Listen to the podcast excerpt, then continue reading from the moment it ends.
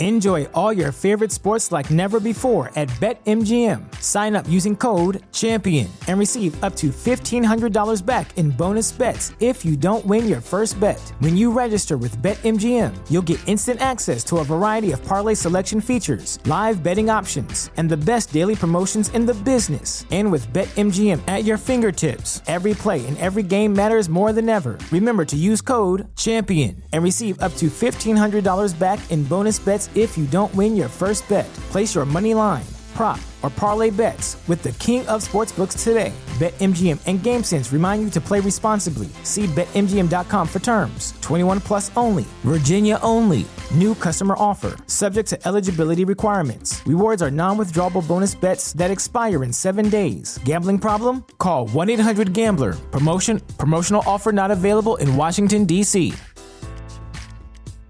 At Parker, our purpose is simple. We want to make the world a better place by working more efficiently, by using more sustainable practices, by developing better technologies. We keep moving forward. With each new idea, innovation, and partnership, we're one step closer to fulfilling our purpose every single day.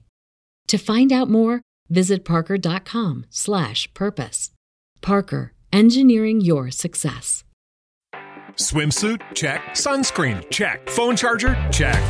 Don't forget to pack the 5 Hour Energy. It fits great in a pocket or carry on, and the alert feeling will help you arrive ready for anything. Now get 20% off when you use code 5HE Travel at 5hourenergy.com. Expires April 30th. One time use only, not valid with other discounts. Remember, visit 5hourenergy.com and use code 5HE Travel to save 20%.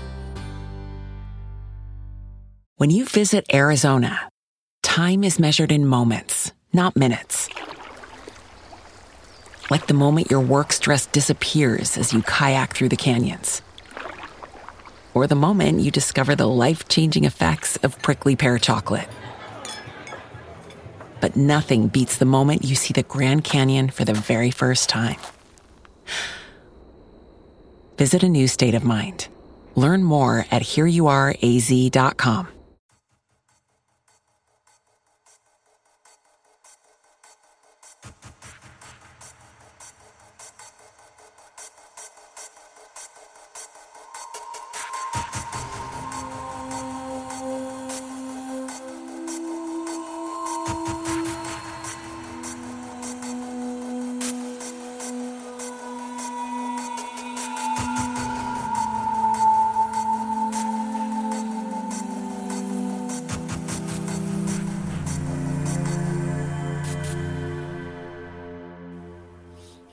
It's showtime. Non so se siamo al massimo della gente che c'è stata in contemporanea per una live, forse no, forse con i tolkieniani.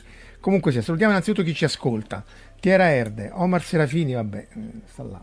Giugiu Giarlo, Marco Casolino sono io, Alessandro Bitetto, Giacco Lanter, Luca Signorelli, Gio Schibbo, Lorenz Lobo, Michele Sessa e Grazia Lenzi.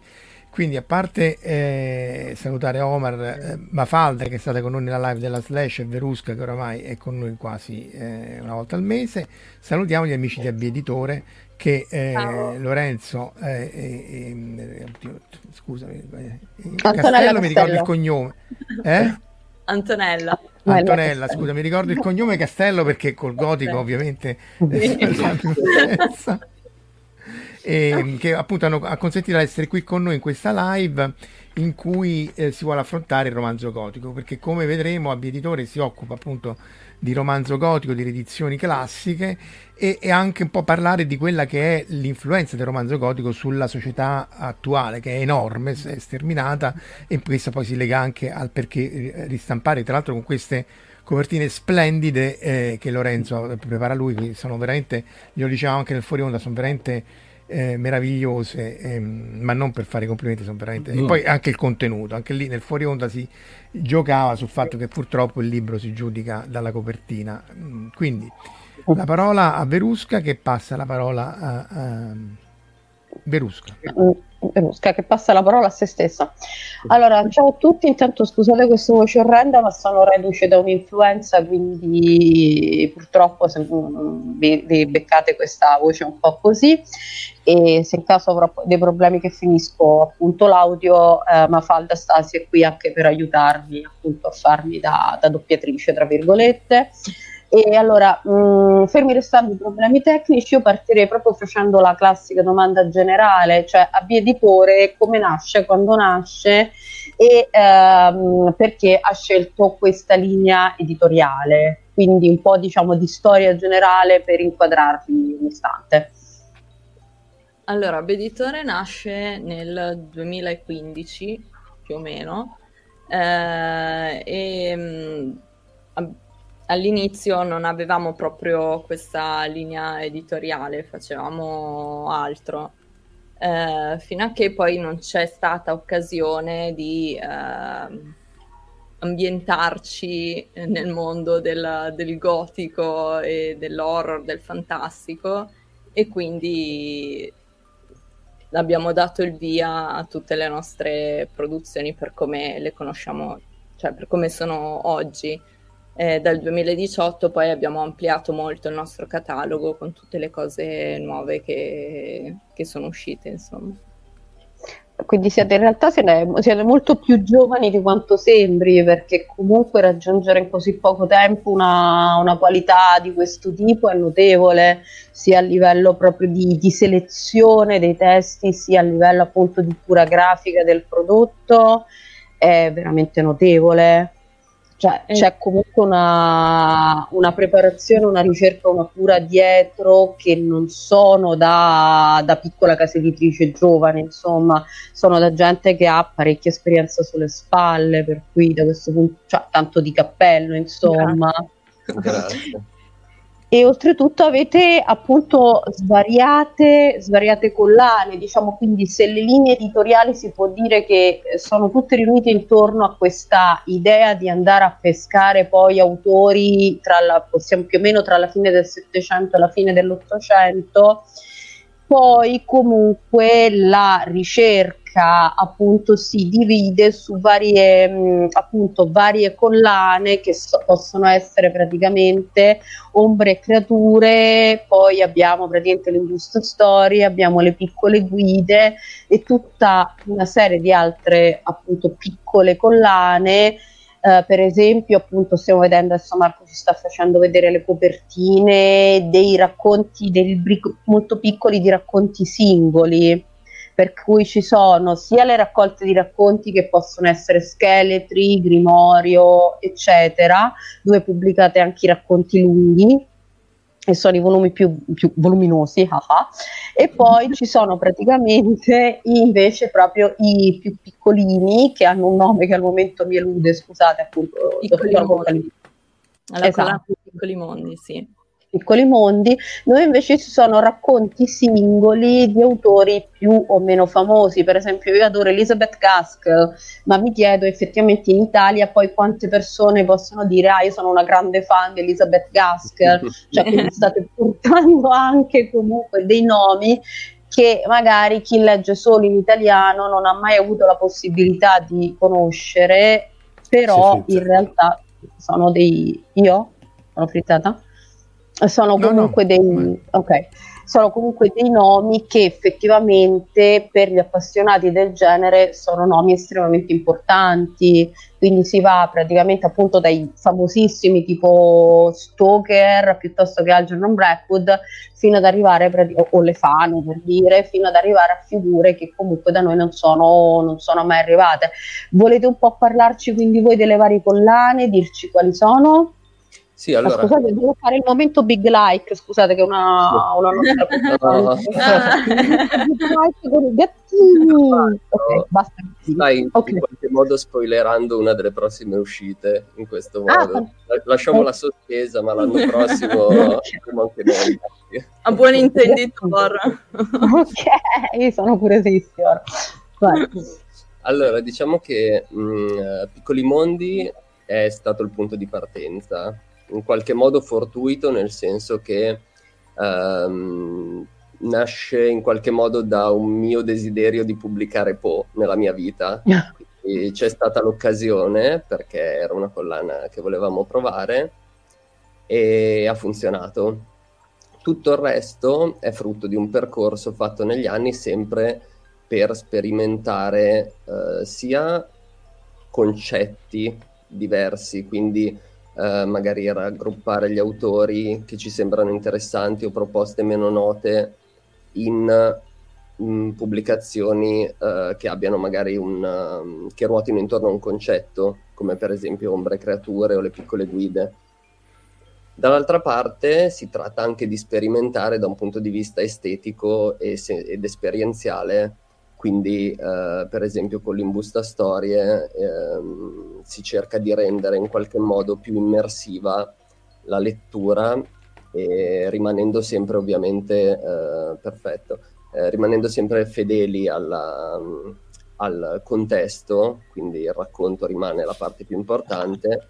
L'idea è quella di ehm, offrire una cornice che aiuti l'esperienza e in qualche modo anche il discorso delle copertine o della grafica è sempre funzionale eh, non banalmente alle vendite ma proprio al magari avvicinare a questo tipo di letture, di letteratura eh, anche chi magari rimane in, un, in una prima fase eh, affascinato dalle copertine magari. Eh, ci dicono, ci è capitato spesso anche in fiera di parlare con uh, professori o maestri che cercano di far leggere a ragazzi delle medie o delle superiori e magari il formato li aiuta. Salutiamo al volo Luca Nengil e Simone Leddi. Ecco perché la questione della copertina, allora, non è solo la, appunto giudicare il libro dalla copertina, ma è una parte integrante, nel senso che poi l'impostazione grafica è veramente, ripeto, non per fare complimenti, ma è, splendida, anche dentro le, le, le, ricorda moltissimo, a me diceva fuori onda anche League of Extraordinary Gentlemen, che però a sua volta richiamava giustamente l'impostazione del romanzo gotico. E quindi in qualche maniera da, eh, da cioè, si, si ricollega anche visualmente a quella che è un'impostazione di, di, di, di, contesto, di ombre, di, oggetti sullo sfondo descritti o, o, o, disegnati. Cioè, in qualche maniera non è, magari sì, il Kindle va benissimo, ma leggere eh, Dracula o Poe sul Kindle è una cosa, leggerlo sul cartaceo, vabbè, è la solita questione, no, però è, è una sensazione differente, cioè contribuisce a creare l'atmosfera di autori che in qualche maniera, anche Lovecraft, no? Lovecraft, metà è sulle implicazioni di quello che scrive, non su quello che scrive. Quindi eh, la, il terrore è su quello che non fa vedere, non su quello che fa vedere. Quindi la copertina che in qualche maniera eh, invoglia e, e, indica che c'è qualcosa di più profondo. Eh, ad esempio, questo, vabbè, questo è il mago di sono i, libri nelle, nelle, buste, però prendiamone una qualunque di questi qua. È chiaro che qui c'è, c'è di tutto dietro che, che, suggerisce che nel racconto. Mh, c'è parecchio. Sì, infatti eh. è uno dei motivi per cui noi non, non facciamo ebook perché non, non, avrebbe senso rendere in ebook uno dei ah, ecco, eh. applicazioni. Eh. Sì, oltretutto da questo punto di vista per me c'è sia il discorso di cercare di creare un contesto che favorisca l'esperienza di lettura, quindi l'immersività. Dall'altra parte per come la vedo io, il libro, per quanto il contenuto sia la parte fondamentale, rimane un oggetto che, eh, per cui vengono spesi dei soldi e quindi penso che sia rispettoso nei confronti del lettore che abbia una dignità anche dal punto di vista materico, cioè eh, rimane un oggetto che si paga, che si compra e quindi mh, mm, farlo il meglio possibile credo sia Vedi, Luca Angel dice una più bella dell'altra, bravissimi, effettivamente. Grazie. E Alessandro dice sì, vabbè, ma a me non mi basta la copertina, ci sono anche illustrazioni all'interno, sì, Verusca le ha fatte vedere. Sì, sì, sì, sono, sono, illustrati anche all'interno praticamente con appunto illustrazioni di prese poi appunto da, per esempio questo grimorio è preso da, da varie epoche e esatto. sono, devo dire, per l'appunto anche la scelta proprio della, del tipo di illustrazioni sempre molto comunque consona e immagino che ci sia quindi una ricerca oltre alla ricerca bibliografica anche una ricerca iconografica dietro veramente, veramente notevole insomma so che chi ci segue in podcast non potrà vedere Aspetta, ferma lì, rimettilo, rimettilo lì, rimettilo. Eh, ormai ho richiuso il libro aspetta che ora lo recuperiamo. Ce l'avete anche però... voi immagino però fate, eh, ecco, mettiamo lì. Com- ok c'è comunque per l'appunto dicevamo una ricerca iconografica che è veramente, penso, fatta, cioè sicuramente è fatta con amore, ma penso che sia fatta anche con un sacco di tempo dietro, perché non è che una ricerca iconografica si fa in 5 minuti solitamente. Mi collego, mi collego a questa affermazione di, di, di, di Verbus, a parte che trovo i vostri libri un qualcosa di sensoriale, passatemi il termine, perché qualcosa di anche quello, di, di, cerchiamo eh, di di fare. Quasi fisico toccarli proprio e secondo me siete qualcosa di abbastanza, se non unico nel panorama. Non so se non bazzico molto l'editoria estera, però quantomeno siete una mosca bianca all'interno del panorama italiano. Quanto pesa dal punto di vista nella filiera eh, organizzativo eh, realizzativa il fatto di curare a questo livello il, il prodotto? Allora, pesa, nel senso che eh, nell'introduzione... Allora... è il vostro gatto? No, no, È, il, è il mio. È il mio. Tu, ok, scusate. Perché... ok, c'è stato un momento, mi so... Oh, scusate, prego, proseguite. allora, no, ha un grosso peso nel senso che, allora, d- dal punto di vista della, dei tempi di lavorazione, ovviamente fare questi libri richiede un tempo diverso eh, che è variabile, nel senso che mh, in alcuni casi ho un archivio abbastanza fornito, quindi si va svelti, in altri casi c'è un lavoro di ricerca un po' più complesso pesa nel senso che cercare di produrre un oggetto nel, per cui viene curata anche la scelta della carta o il tipo di lavorazione in copertina incide sicuramente parecchio sui costi. Um, effettivamente pubblicare autori uh, fuori diritti aiuta a compensare questa cosa. Gli aumenti di costi della carta e di stampa eh, fanno ancora la bilancia, però è, un, è, una cosa. Poi noi cerchiamo di avere prezzi di copertina abbastanza costantemente bassi, cioè cerchiamo di non rialzare i prezzi di copertina e, e di mantenerci il più possibile Domiziana dice io Eclissi Grimorio le istruzioni sono meravigliose te ne rimane l'oggetto libero sfogliare l'esperienza utile. Lores detto Lobo uh, sto scorrendo i vostri volumi su Amazon ho messo il carrello Abyss interessante lo regalerò a figlio piccolo speriamo bene che mi ha matto per le storie misteriose credo è troppo piccolo. Grazie. Siete, siete, una sorta di Bugatti della, dell'editoria secondo me che complimenti, Beh, grazie. No, perché non è, insomma, no, non è, la forma è sostanza no, e non è solo la forma, no, il, il, libro come oggetto da adorare e poi ma, ma l'hai letto.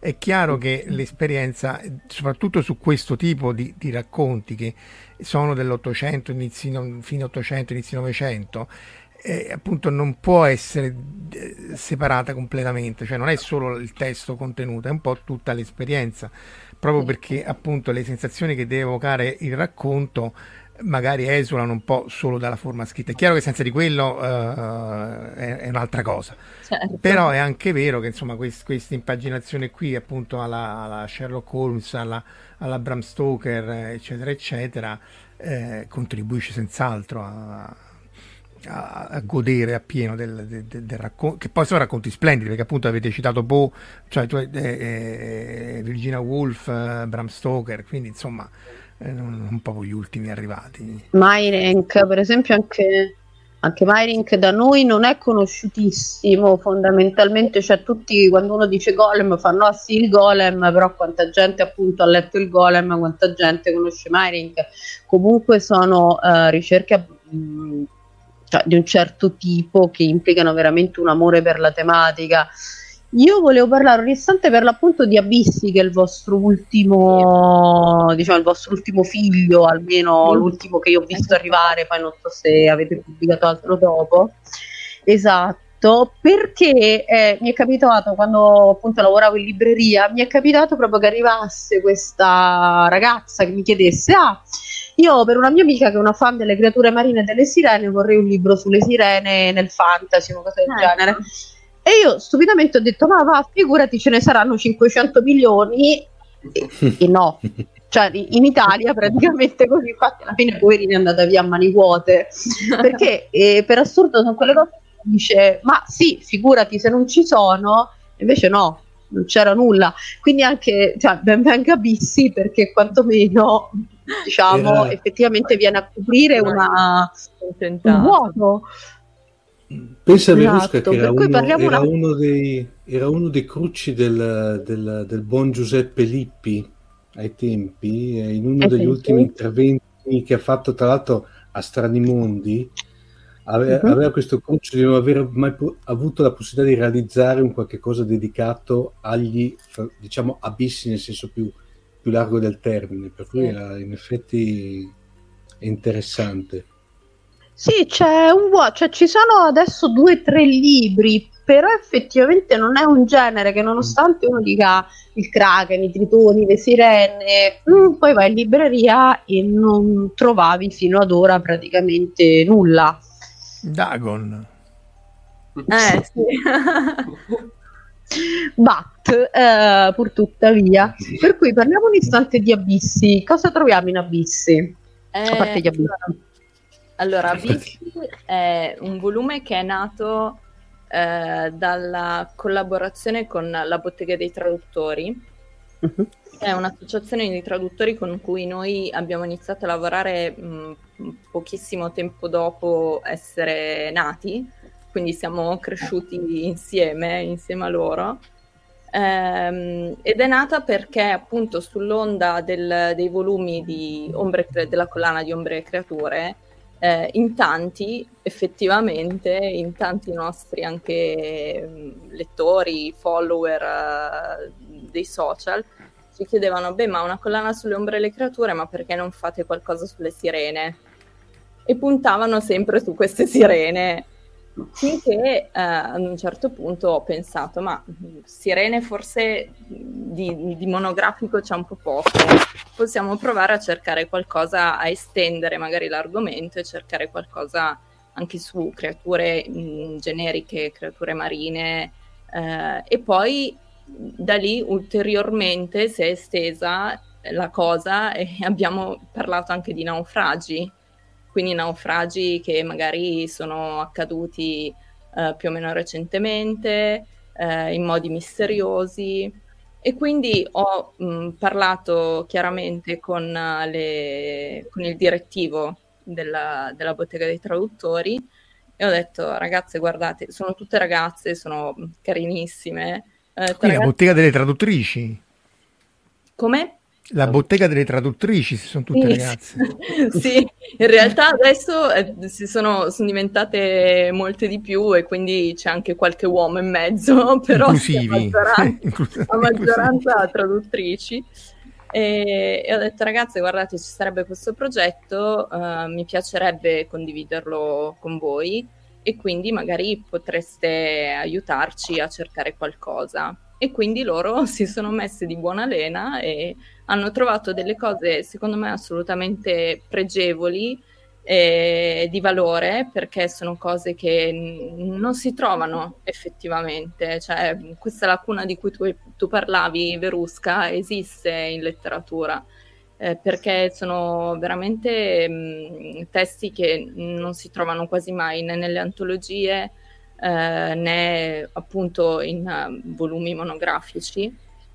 E quindi c'è qualcosa di uh, Dumas, uh, c'è qualcosa di uh, leggende magari cilene, c'è una leggenda cilena, una leggenda messicana, che sono comunque mondi totalmente distanti magari da noi, che quindi non si conoscono e che in questo modo invece vengono portati alla luce eh, c'è Brett Austin, Britton Austin, c'è Chiroga, che è un altro autore importantissimo, c'è Poe, anche in questo Vabbè. caso.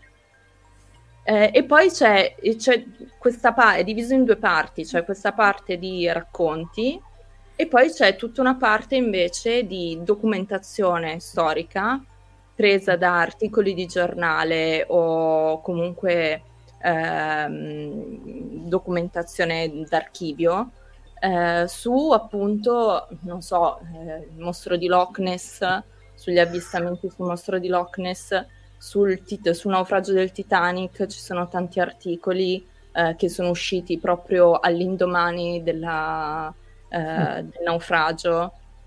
E secondo me ehm, vale la pena averlo anche solo per rendersi conto che c'è tutta una parte di narrativa che magari non è troppo esplorata e che invece vale la pena di, di far conoscere. Anche perché Lovecraft praticamente si è salvato dall'oblio quasi per caso, grazie poi a vari autori che l'hanno ripreso. Quindi tu dici, cioè, c'è, c'è, c'è la survival bias, nel senso io conosco quello perché Sì. si è salvato, ma chissà quanti si sono persi, eh, persi, stanno in giro, ma insomma, eh, quindi recuperarli. Poi in un pubblico italiano in cui la traduzione spesso appunto è una barriera, eh, non è per niente scontato. Sì, esatto. Devo dire, in- inciso semi off topic, che eh, la miniserie The Terror, proprio quella ambientata Sì, nella, sì. naufragio, Sì. devo dire che effettivamente l'ho vista e merita comunque Sì, per inciso per chi volesse vederla, almeno secondo me merita, non è magari un grande capolavoro, però mantiene la, la sua tensione molto bene, insomma. Sono un po' perplessa sull'effetto speciale del- della creatura, Della creatura. mistica. Sì. Sì, sì. Esatto. Anche noi abbiamo avuto le nostre perplessità. Però il fatto che è basato Eh, su no- fatti realmente accaduti il mostro è quasi secondario, anzi è secondario.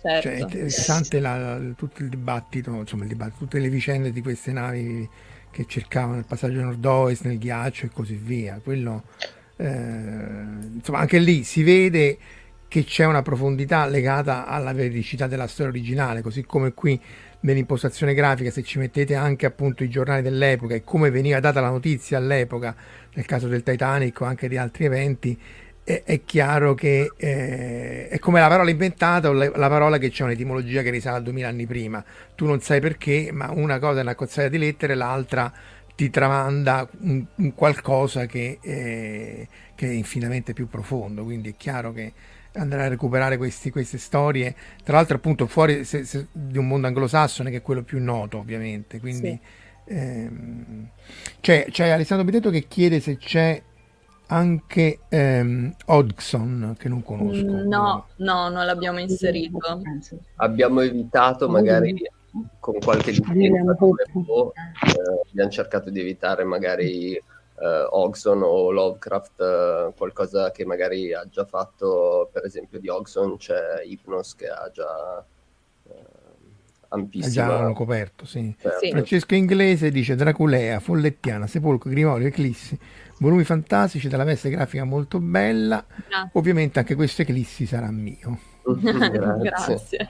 Tantissimi complimenti. Grazie. Beh, però insomma è chiaro che però non sono tanto per fare complimenti perché effettivamente già dalla copertina si vede che c'è un amore per eh, il libro che spesso si vie- viene perso nel- nella, nella questione economica. Tra l'altro, eh, leggermente off topic, magari di- dici qualcosa in più della bottega delle traduttrici, perché co- come diceva Verusca all'inizio è interessante come voi lavorate per i traduttori e a quanto pare li pagate pure, quindi cioè, Incredibili.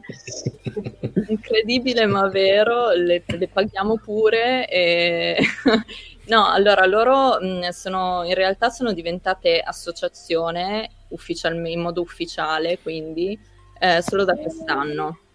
Ehm, loro sono tutte professioniste, di- sono tutte traduttrici professioniste, sia di- in ambito editoriale che in ambito tecnico.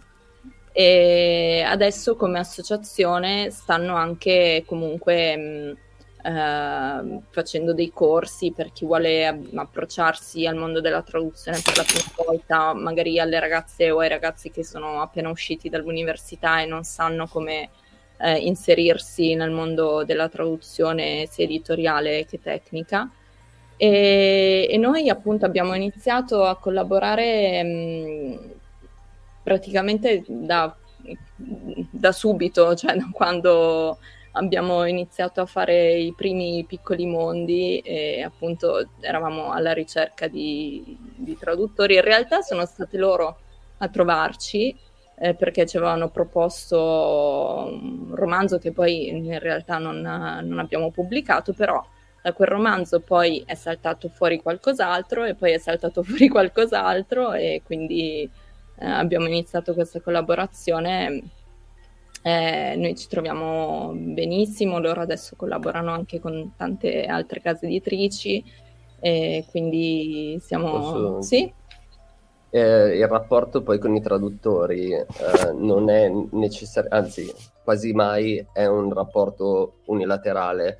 Molto spesso è il traduttore o qualcuno della bottega o anche altri che ci propongono dei testi cioè il frutto, quello che si vede adesso di Abeditore è un frutto comunque di una collaborazione, cioè è evidente che c'è un'impronta che è stata data.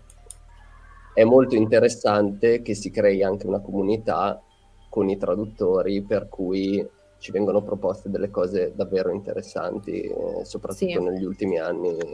Sì, molte sì. cose sono arrivate da loro. Sì, no, infatti mh, volevo aggiungere che non... Uh non collaboriamo solo con la bottega dei traduttori, noi abbiamo anche traduttori esterni alla bottega che comunque si sono proposti e di cui abbiamo pubblicato volumi, quindi è sempre mm, una sorta di, di scambio reciproco. E poi al di là del, dell'aspetto del rapporto professionale, professionale c'è sempre anche un rapporto eh, umano mh, mm, molto, molto sincero, molto vero, che in alcuni casi si è anche trasformato in amicizia, quindi è bello anche per questo.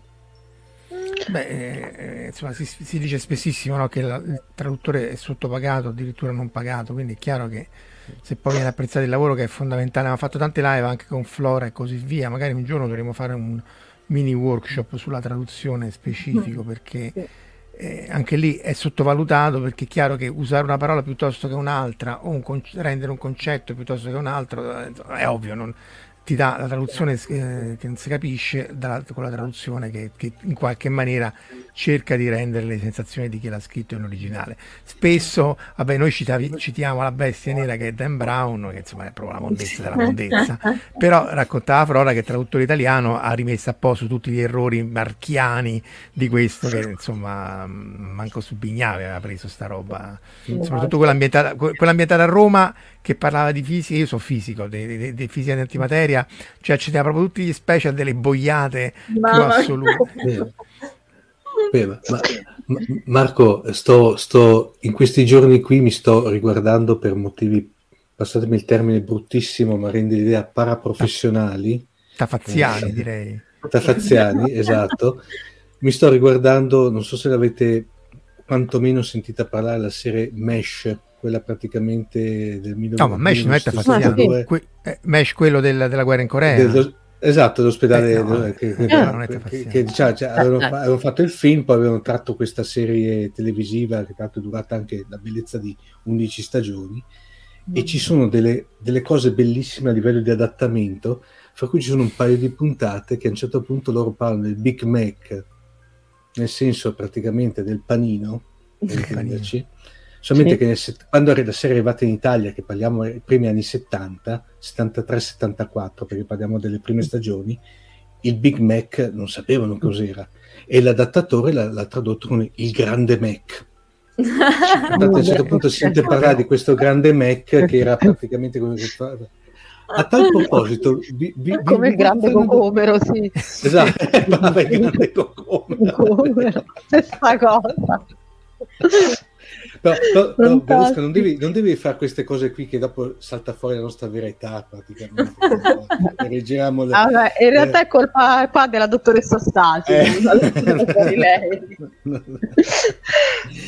Una, a, a, proposito, a proposito delle diciamo, traduzioni e, e, se volete anche in un certo senso adattamenti, il fatto di proporre eh, opere mh, oddio, diciamo age, pass- passatemi il termine per, per, usarne uno molto carino, molto aulico. Eh, trovate, mh, c'è anche una sorta di lavoro di attualizzazione eh, in fase di traduzione e adattamento? Um, allora, eh, sì, perché è assolutamente um, naturale e deve essere naturale il fatto che un traduttore mh, possa eh, rendere attuale mh, una lingua di qualche tempo fa, insomma. Eh, d'altra parte la lingua si evolve e quindi tradurre nel 2022 qualcosa che è datato fine 1800 eh, sarebbe molto anche per la, per la scelta dei termini. Mm. a fine dell'Ottocento c'erano dei termini che magari mm, non erano specifici o non erano adatti eh, per quello che poi volevano veramente significare. Nel 2022 il traduttore ha degli strumenti che un traduttore magari del, dell'Ottocento non aveva, eh, delle conoscenze che un traduttore dell'Ottocento non aveva eh, e quindi sì, si rende attuale la traduzione cercando di rimanere con una voce che sia il più possibile comunque fedele alla voce dell'autore. Mm. Eh, però sì, indubbiamente. Senza, Senza snaturare, sì, no, no, no quello... non si stravolge, non si snatura il testo, non, non vengono fatte traduzioni strane. E io sono molto attenta ah, su questo perché essendo anche traduttrice comunque le revisioni quando passano al vaglio insomma vengono scandagliate per bene. Eh, però sì, cioè, sì, si cerca solo di, di rendere qualche eh, cioè di rendere il testo un po' più specifico e adatto al mondo in cui viviamo oggi, insomma.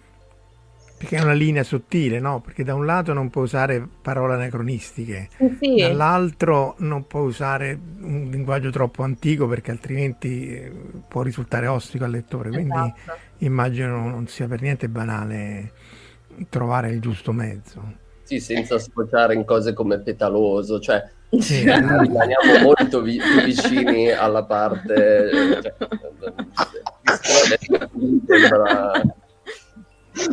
lo so.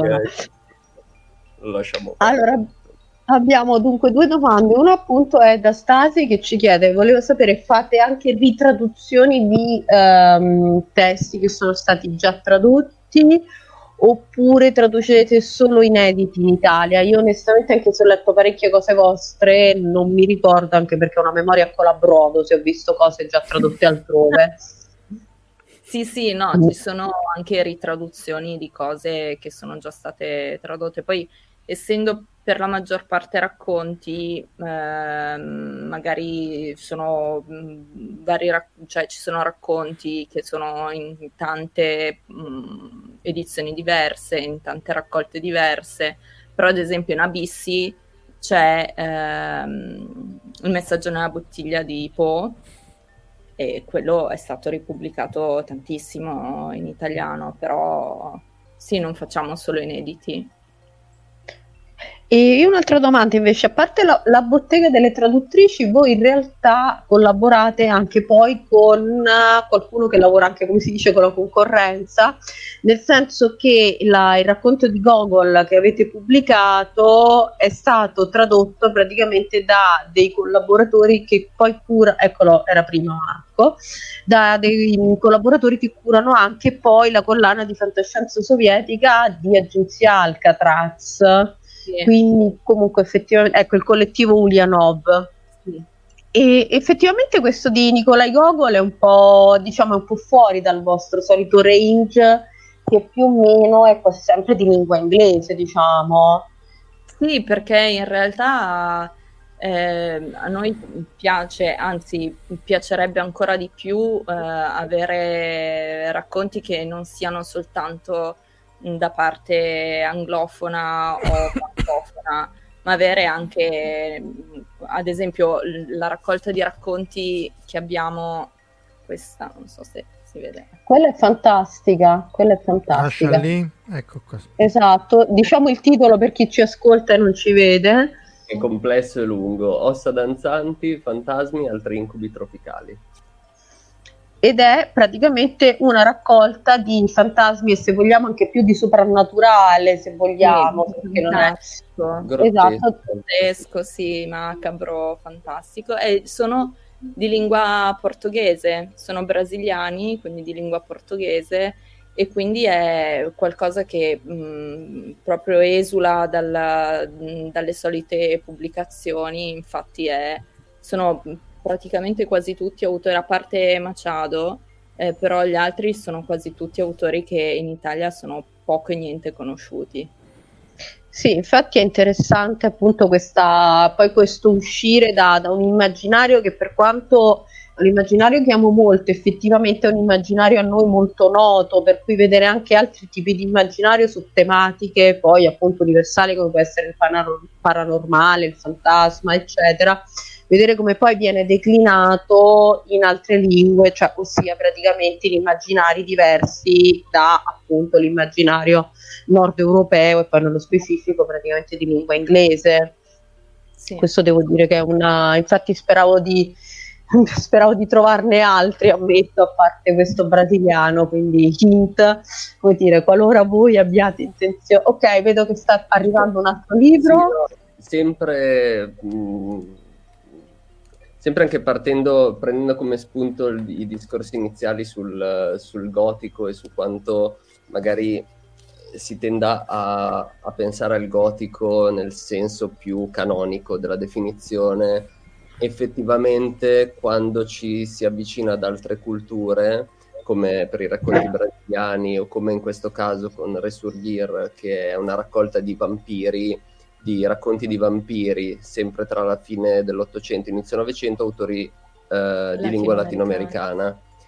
Quindi anche in questo caso si vede come la figura del vampiro cambi, come ehm, il tipo di vampiro che è un po' l'emblema del gotico europeo ehm, viene declinato in maniera completamente diversa in altre culture. Eh, questo Ma perché parte. preesistente o perché viene eh, adattato, appunto declinato? Come... No, diciamo che in questo caso, essendo comunque posteriori rispetto ai primi vampiri di Polidori, di, eh, mh, viene assorbita, la, in un certo senso viene in qualche modo immagazzinata la cultura, assorbito il tipo di vampiro, si eh, viene influenzato dalla cultura locale e quello che risulta dalla letteratura è diverso perché ehm, si vede che lo sfondo culturale è diverso, mm, mm, mm. cioè non, non si ha la, la, classica figura del vampiro eh, spaventoso legato al gotico europeo, si ha una figura del vampiro per esempio che è molto più umana, che ha del, dei tratti molto più eh, spaventosi perché eh, sono molto più legati alla, a, al, ai difetti e alle questioni dell'essere umano, quindi ehm, affrontando diverse culture, da Gogol a questo, a quello brasiliano, si vedono tante declinazioni di um, diversi temi che è molto interessante poter proporre. Oh, non so se qui si legge eh, eh, Resurgir, non so l'accento, vampiri sudamericani appunto. Questo sì, vampiri è, sudamericani. Eh, e su, questo, e su questo è il tema. Perché poi, tra l'altro, eh, anche nella cinematografia moderna, il vampiro, anche nei libri, spesso monnezza.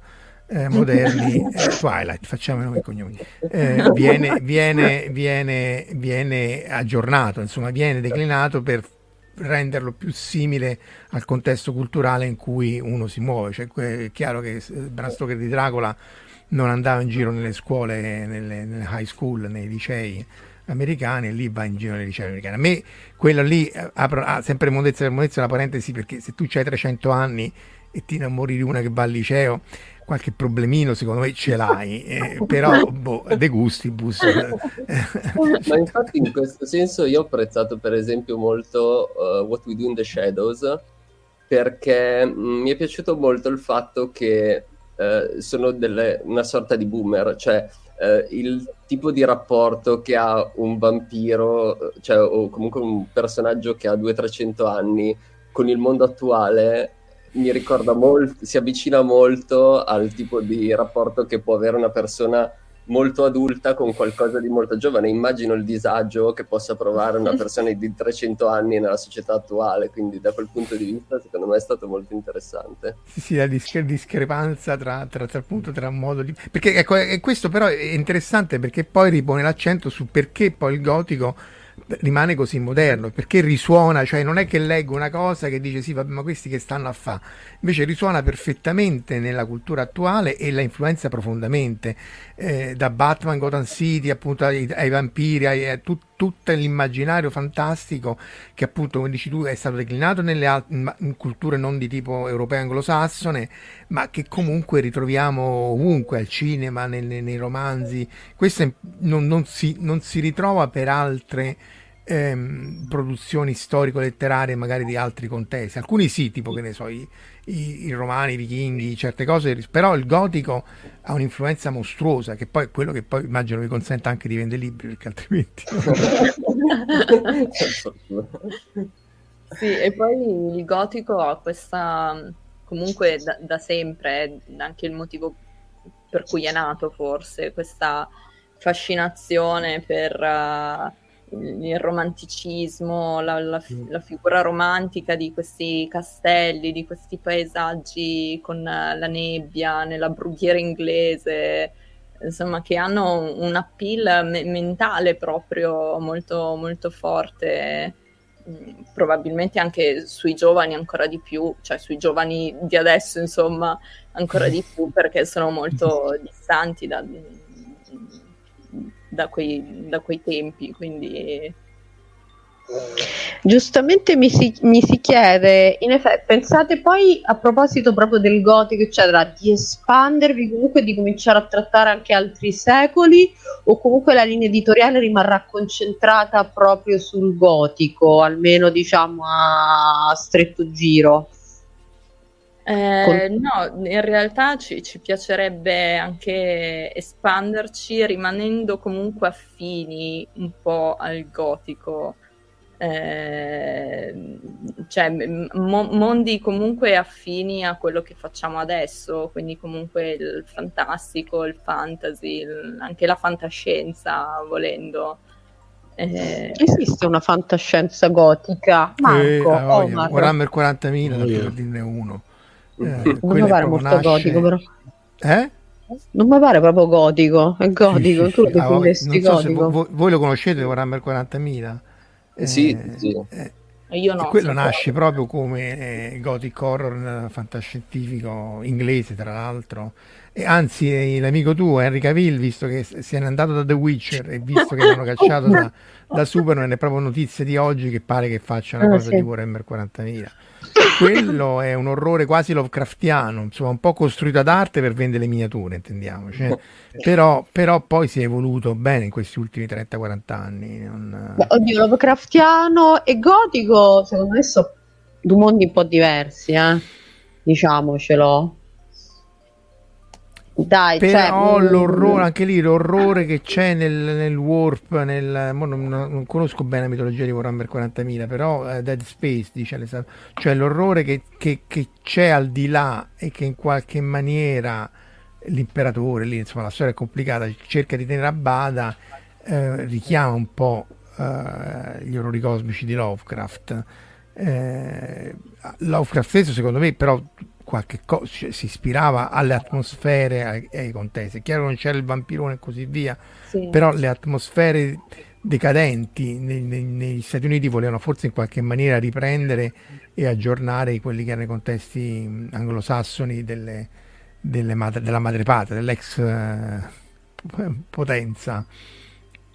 Però Beh, dissenti, dallo sguardo che praticamente... dissenti Ma no, in realtà stavo, stavo, riflettendo sul fatto che appunto Providence comunque tutta, appartiene a tutta quella fascia poi uh, americana, di, esatto, del New England, per cui effettivamente poi è stata la parte più influenzata degli Stati Uniti, perché se mai Stasi mi correggerà, proprio dalla, dalla cultura inglese rispetto sì. praticamente alla costa ovest. Sì, è la, l'arrivo dei padri pellegrini è... arriva, arriva insomma. Sì, non so se mi sentite, c'è un libro molto bello che si chiama In the American Grain, ora non so il titolo mm. italiano, che parla proprio delle radici puritane del New England e come questi erano proprio quelli arrivati col Mayflower scappando, non è che sono, arrivavano, loro scappavano a persecuzioni religiose portando con sé tutto un certo tipo di religiosità che insomma, mh, con tutti i punti interrogativi più, de- più di quelli normali, um, che riemergono un po' a dritto, un po' a rovescio, perché poi la caccia alle streghe e Salem in quella zona lì, ecco.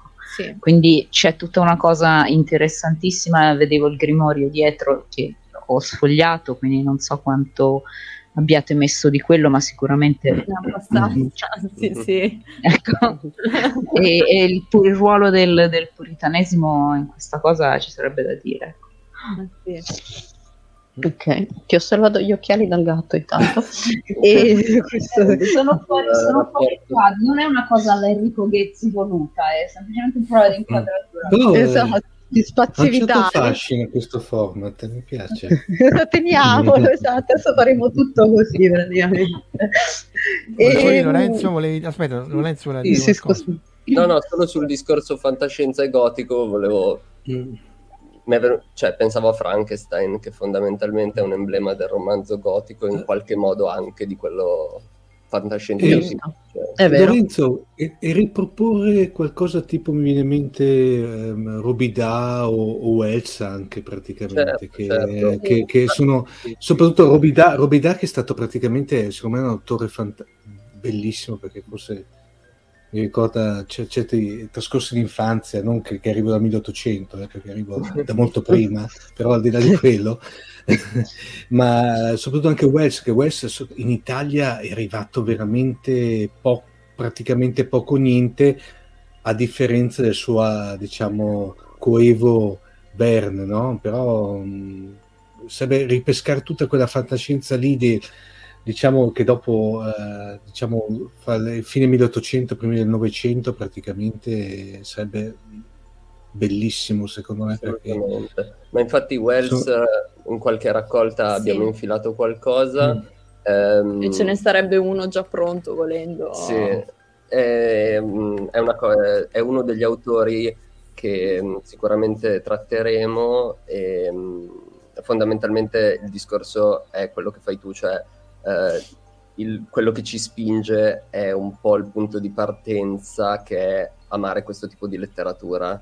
Quindi eh, Wells, come per esempio per me Marcel Schwab, ci sono autori che in Italia sono poco pubblicati, che noi amiamo profondamente e quindi quello che facciamo è anche frutto di questo. Quindi sicuramente eh, continueremo a, su, su questo filone e a cercare autori un po' dimenticati in Italia. Tra l'altro era interessante il carteggio di fuoco che c'era fra Wells e Verne, in cui praticamente c'era Verne che accusava Wells di essere poco hard uh, sci-fi praticamente. Perché... Ah, non lo sapevo. No, no, ma eh, c'erano lettere di fuoco, uno le dava del, del millantatore, l'altro ma proprio, vabbè, diciamo, fuoco tenuto conto dei termini che utilizzavano allora, no? Perché... Chi, è, chi, è, chi era po- poco hard sci-fi? Eh, c'era Wells che accusava, cioè scusa, Verne che accusava Wells di essere poco hard sci-fi praticamente, poco, ah. verosim- poco verosimigliante no? rispetto alla sua fantascienza che era più, lui la diceva più realistica, no? chiamiamola così, no? mentre invece l'altro diceva sì, e te parli di sottomarini che vanno sotto le cose, quello vuoi che ci sia di realistico, no? Eh, ci sono, c'era, mh, era uscito un po' di tempo fa questo mi ricordo più su che rivista americana, era uscito proprio questo carteggio, avevano cominciato a pubblicare un paio di carteggi fra loro due, erano veramente gustosissimi vederle, queste, queste, queste, liti, chiamiamole così, che poi tutto sommato liti non erano, però era proprio la diversa visione già allora, no? dalla fantascienza, quella che adesso potrebbe essere la, l'art sci-fi alla, alla Clark, da una parte, mm. a quella, lo so che dirò una bestemmia, adesso mi ammazzeranno in chat, alla mm. Emmerich per intenderci, no? per cui c'è questo proprio dualismo. No, ti, ti, ti butto io fuori dalla cosa. Direttamente. C'è anche Salgari, eh? non dimentichiamoci che lui ha fatto Gli uomini del 2000. Io sì. ho letto solo quello, magari infatti, che è un bellissimo romanzo di fantascienza, eh, tra l'altro attuale perché poi c'è i campi elettromagnetici per caso, magari, però è come Verne pure, a cercare il sottomarino magari per caso che comunque, cioè magari spesso alcuni autori eh, che ci hanno fatto sognare per le avventure fantastiche appunto alla Sandokan, eh, Misteri a Giugane e così via, in realtà hanno fatto anche delle magnifiche opere di fantascienza. Per esempio in questo Fermo lì. dove il punto di partenza è mm, la Luna, sono racconti intorno alla Luna, ci sono molte, eh, molti brani sia di mitologia che soprattutto Uh, brani tratti da per esempio Luciano del secondo secolo, uh, Ludovico Ariosto, delle visioni impressionanti che anticipano i tempi. E, um, c'è un brano che è fantastico che ho messo all'inizio um, di Cyrano de Bergerac, quindi 1650 mi pare più o meno, dove praticamente parla degli audiolibri, ma ne parla in una maniera assolutamente impressionante, cioè lui racconta di questo popolo lunare che ha um, sostanzialmente questi oggetti che sono dei libri ma senza pagine, uh, per cui non ti servono gli occhi per leggerli, perché ti parlano nelle orecchie. E quindi il popolo lunare è incredibile perché dice che il popolo lunare i ragazzi di 16 anni hanno una conoscenza molto più vasta dei nostri saggi anziani perché hanno questa possibilità di sentire. Diciamo che gli audiolibri. No? Però è impressionante, il, è impressionante leggere questa parte. Quindi appunto comunque ci sono poi in realtà a parte le traduzioni ci sono anche dei brani poi di autori italiani diciamo per, appunto abbiamo parlato di Ludovico avete citato Ludovico Ariosto quindi sì, comunque pes- pescate anche sì, sì, sì. Ma vedo che in effetti c'è una certa predisposizione da parte vostra per i racconti rispetto ai romanzi. Sì. C'è un motivo particolare? Ok. No, ogni... Che? Molto vero quello che c'è scritto. Luciano Di Samosata, lo leggo perché poi Omar questo lo riprende nel podcast. Dice Francesco Inglese, in diversi saggi Luciano Di Samosata è indicato come il primo scrittore sci-fi. Che effettivamente leggere eh, quel brano è leggere il barone di Munchausen, cioè la mm. parte dei lunari eh, del barone di Munchausen è sostanzialmente la descrizione che faceva Luciano e, e sì, è fantascienza purissima nel secondo secolo, quindi interessante. Eh, ma se, se, non mi ricordo il primo racconto di, di vampiri viene fatto risalire a Lucrezio o qualcosa del genere, avendo fatto il classico rimorso. La, la, la, mm, no, prima. E comunque sì, appunto, avendo fatto il classico rimosso qualunque cosa, poi appena ho superato l'esame vi ho bruciato tutto, però mi ricordo che appunto uno dei primi racconti di, di vampiri viene ufficialmente fatto risalire appunto alla, diciamo, all'epoca classica romana, per cui in realtà poi probabilmente appunto forse voi vi ricordate di più. Io... Sì, no, ecco, per esempio in chiusura a Draculea, che è una uh-huh. raccolta, c'è questo brano... Aspetta, aspetta, rimetti. Ecco. Ti metto solo, perché non si vede niente. Eccolo qua. Proprio una chiusura e c'è un verso che parla di, di, di vampiri o comunque di eh, persone che escono dal sepolcro, quindi è quello che noi oggi interpretiamo come vampiro, in realtà questo discorso del, del morto che del ritorna dal sepolcro, eh, che poi è legato a uh, cose come carestie, pestilenze, altre cose, però quel tipo di immaginario uh, è, è dal, assolutamente dal secondo secolo più o meno che, che si, si, sente, abbastanza... Uh, siamo noi che adesso tendiamo a inquadrarlo come il vampiro o la, la fantascienza o qualcosa di questo genere. Beh, perché uno cerca di, di, di, far coincidere le categorie che c'ha in mente adesso, certo. con, eh sì. quindi poi sono forzature, io lo chiamo razzismo temporale, no? perché tu costringi concetti e storie e contesti che non sono i tuoi, eh, nei, nei, nei, tuoi, e, e spesso anche quando si fa anatemi di autori che effettivamente un po' di razzismo ci avevano, però erano, nascevano da contesti in cui era un po' più difficile separare gli eventi. Sentite, ma sulla carta, ecco, perché voi parlavate del costo della carta, eccetera, eccetera, appunto, non facendo ebook e così via, ovviamente c'è tutto il problema logistica, stampa, trasporta, metti, spedisci, eccetera, eccetera. Quindi eh, immagino non sia banale, non so se ci volete dire qualcosa su tutto questo simpaticissimo mondo. Se rispondono con improperi e pianti, eh, però è colpa tua. Eh, cioè, ho, ho messo fuori dalla fascia protetta, per cui si possono... ok, possono sfogare tutte le frustrazioni. Ok, andate. Allora, ehm, fino a qualche tempo fa, fino a qualche anno fa, effettivamente era un dramma, soprattutto quando lo stampatore doveva recapitarci magari due bancali di colli pieni di libri perché avendo un ufficio, un ufficio relativamente piccolo non sapevamo veramente come fare, dove, dove, dove posizionarli.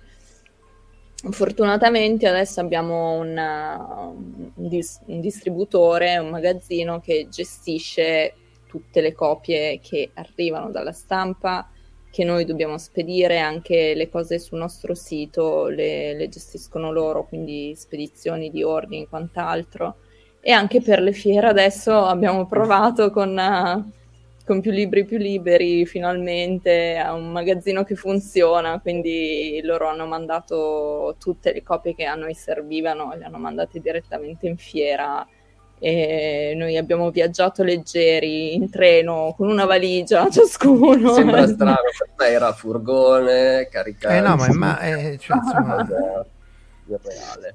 Poi adesso cerchiamo di, siccome non facciamo ebook, facciamo sempre libri cartacei, ehm, abbiamo iniziato, abbiamo avviato un'iniziativa mh, per cui cerchiamo di compensare le emissioni che ci sono durante la produzione di un libro cartaceo piantando degli alberi con Tree Nations, quindi almeno da quel punto di vista, producendo tanta carta, cerchiamo di il possibile. Cerchiamo di restituire alla natura un po' di quello che prendiamo.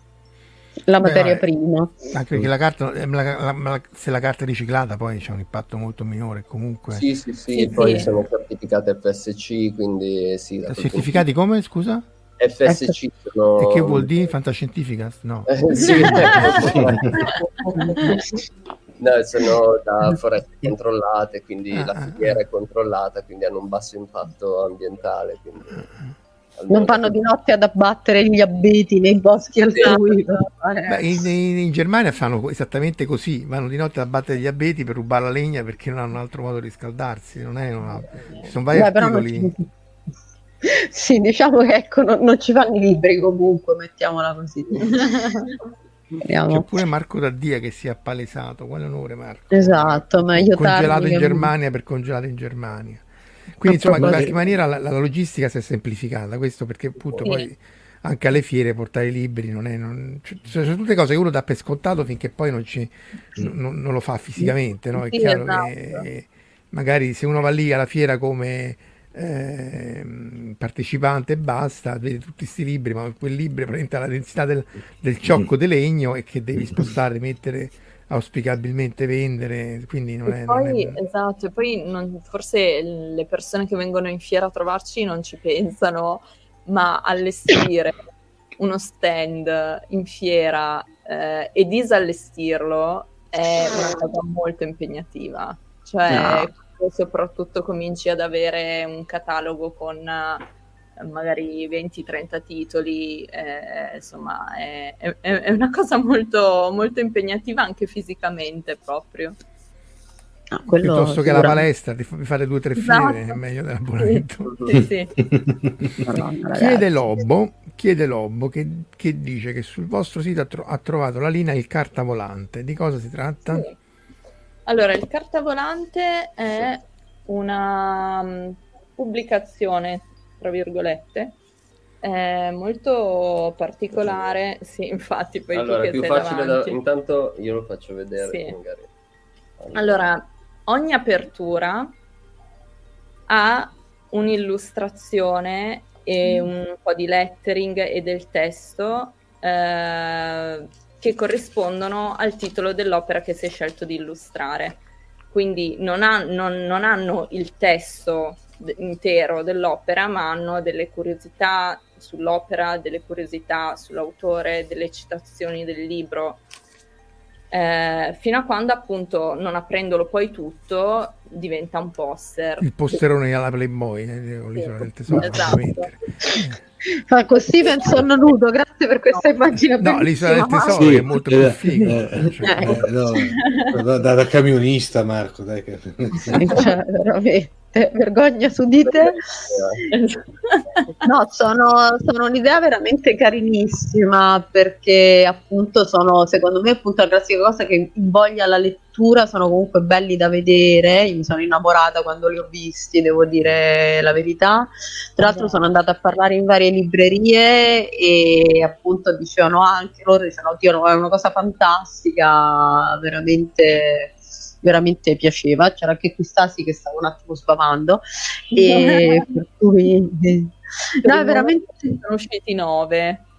esatto. Sì, devo, e devo dire che li, li voglio tipo i, i Pokémon, bisogna collezionarli tutti.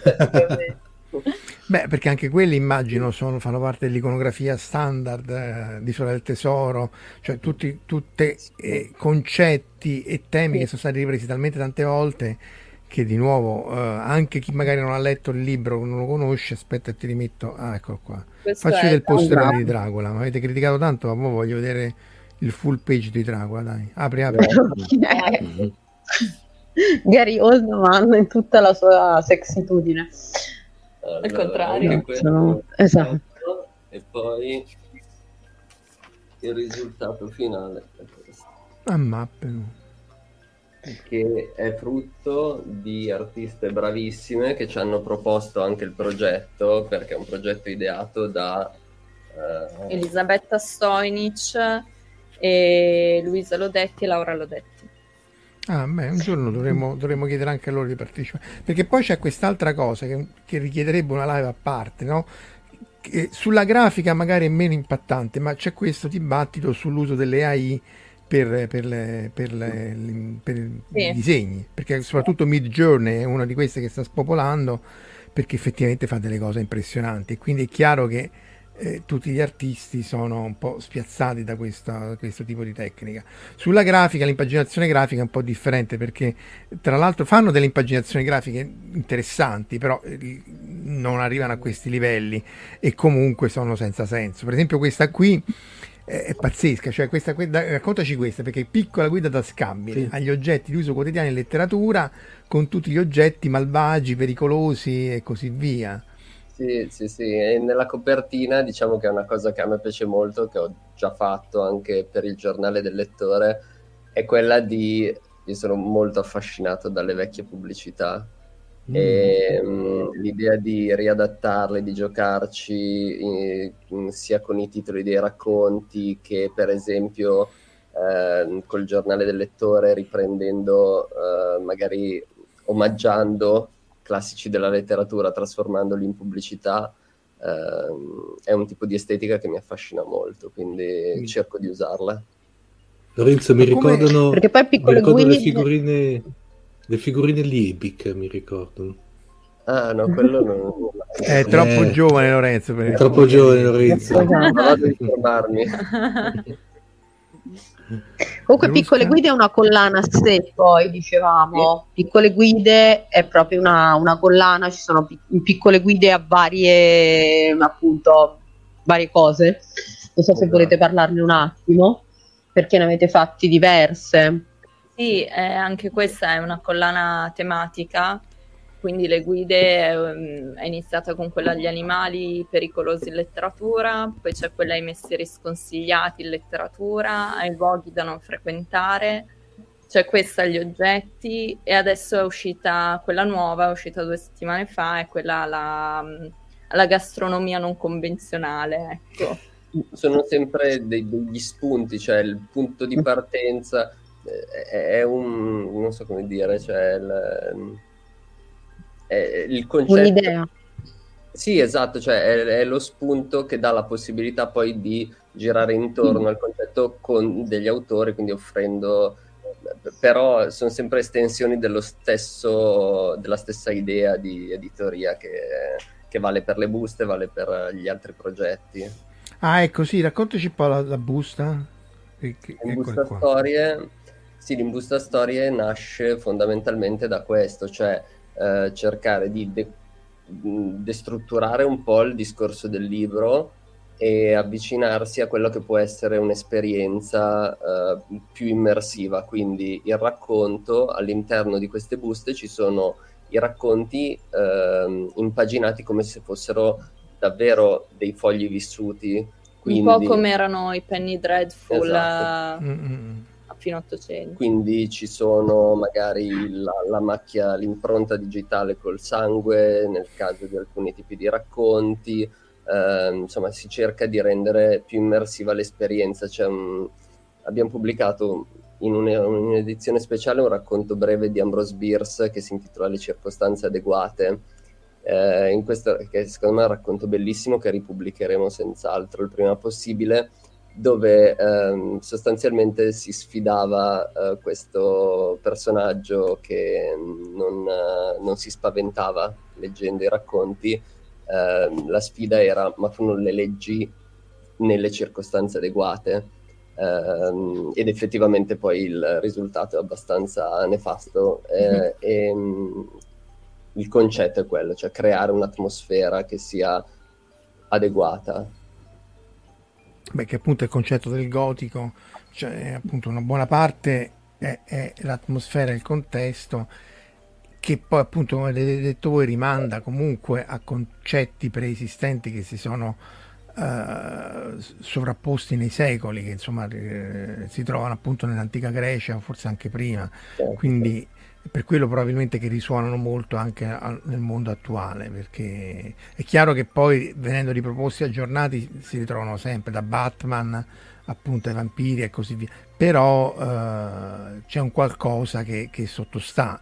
Sono dei, dei, dei, dei concetti primigeni per cui eh, leggere certe situazioni o trovarsi con certe eh, grafiche non, anche se uno non le conosce in qualche maniera è stato esposto in, in maniera indiretta talmente tante volte che, esatto, che esatto. Eh, ha, ha, un impatto più, più, profondo sulla grafica volevo chiederti ma eh, queste ad esempio vediamo se riesco a recuperare prendiamo non so queste, queste, queste intestazioni qua le fai da zero, prendi dei, dei pezzi originali, li aggiorni, perché non, ognuno di questi è un work of art, cioè tutti i viticci, le cose, le foglioline. Sì, eh. Ten- tendenzialmente eh, cerco di usare come basi eh, illustrazioni antiche, poi vanno montate, messe insieme, quindi sì, il risultato finale è una composizione di qualcosa che sia verosimile, non è l'originale, ovviamente, però l'idea è usare tutta una serie di, di illustrazioni d'archivio o comunque originali per creare quello che poi è il risultato. Eh sì, quindi insomma è l'importazione di, di, di, di motivi, grafiche, di decorazione, eccetera, eccetera. Omar. No, no, eh, Hai visto il milione di sterline? Cioè, ti no, no, no, no, questo qui lo, mi ricordo uh, il film praticamente, che era... Uh, che dopo io ho, ho, letto il, ho visto il film ho letto il libro, che c'è il film che anche qui ragazzi, loro sono giovani, magari eh, era questo film da cui tratto, cioè il, il, il, il film da cui dopo eh, che è stato tratto il, il cioè, cosa?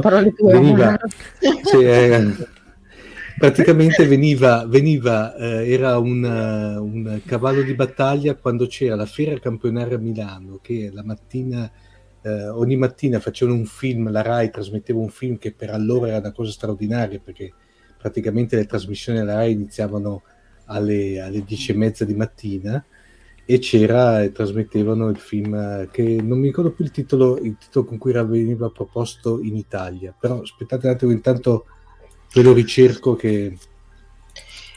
Intanto mi chiedono, eh, comunque c'è una rielaborazione sempre di materiale grafico o ogni tanto ti capita di usare anche delle foto magari?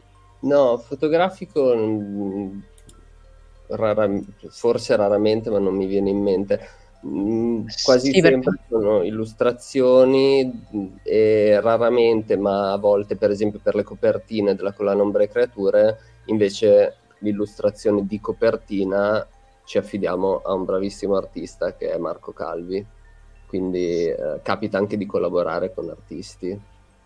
Vabbè, chiaro, poi ci si crea comunque un network di appunto collaboratori che... Ecco, la mia domanda era, mm, voi comunque avete una predilezione per il racconto, mi sembra, rispetto al romanzo, perché di romanzi effettivamente ce ne sono pochi, sono spesso antologie, diciamo, a parte il gioiello delle sette stelle di, di Stoker, su cui poi vorrei tornare dopo. C'è, un motivo, c'è una questione semplicemente di gusti o un, ci sono altri motivi dietro alla scelta dei, dei racconti? Cioè, eh, preferite il racconto così perché vi piace il racconto? O... Sì, ehm, direi che è un po' e un po', nel senso che prediligiamo il racconto come forma perché è più, eh, è più scorrevole, mm, non è impegnativo, è poco impegnativo. Una raccolta di racconti, tu puoi iniziare un racconto, finirlo, poi magari nel frattempo iniziare un romanzo, però riprendere il racconto magari dopo o più avanti.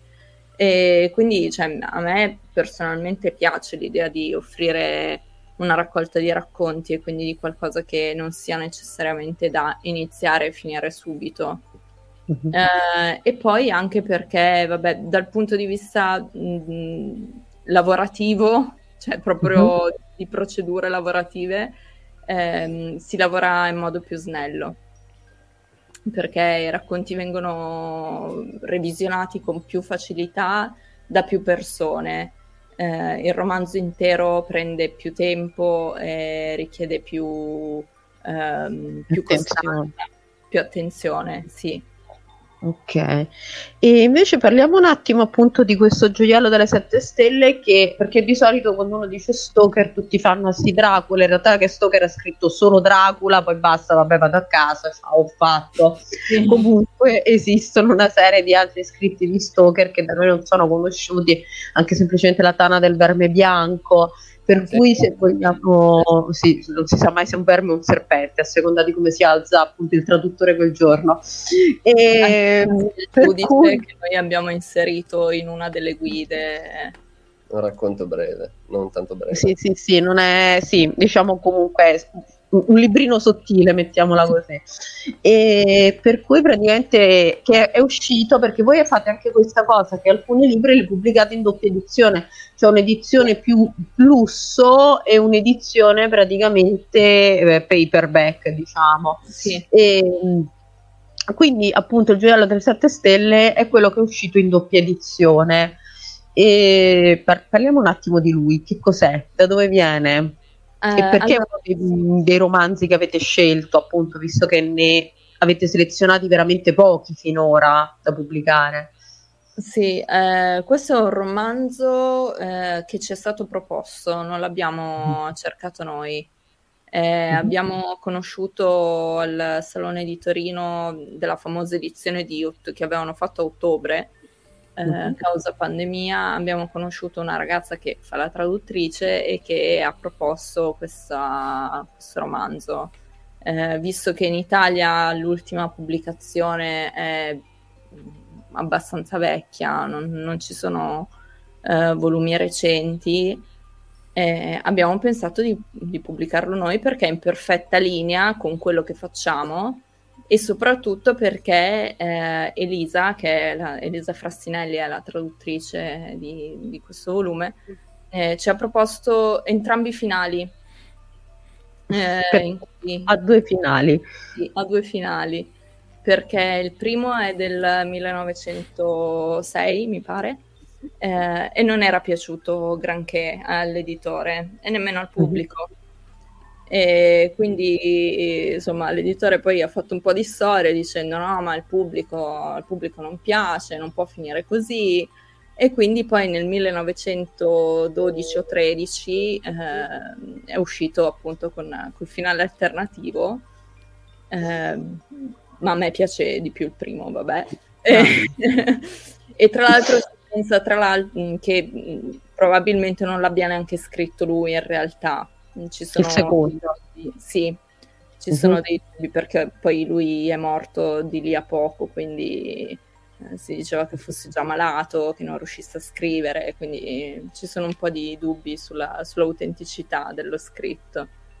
Eh, è, una, è, la storia di una maledizione, di una maledizione di una antica regina egizia eh, che risale ancora prima del tempo dei faraoni. Eh, e di questo, questa maledizione è caduta su questo archeologo eh, inglese eh, che è alla ricerca appunto di questa tomba in questi scavi, trova questo sarcofago da cui scaturisce tutta una serie di, di cose strane.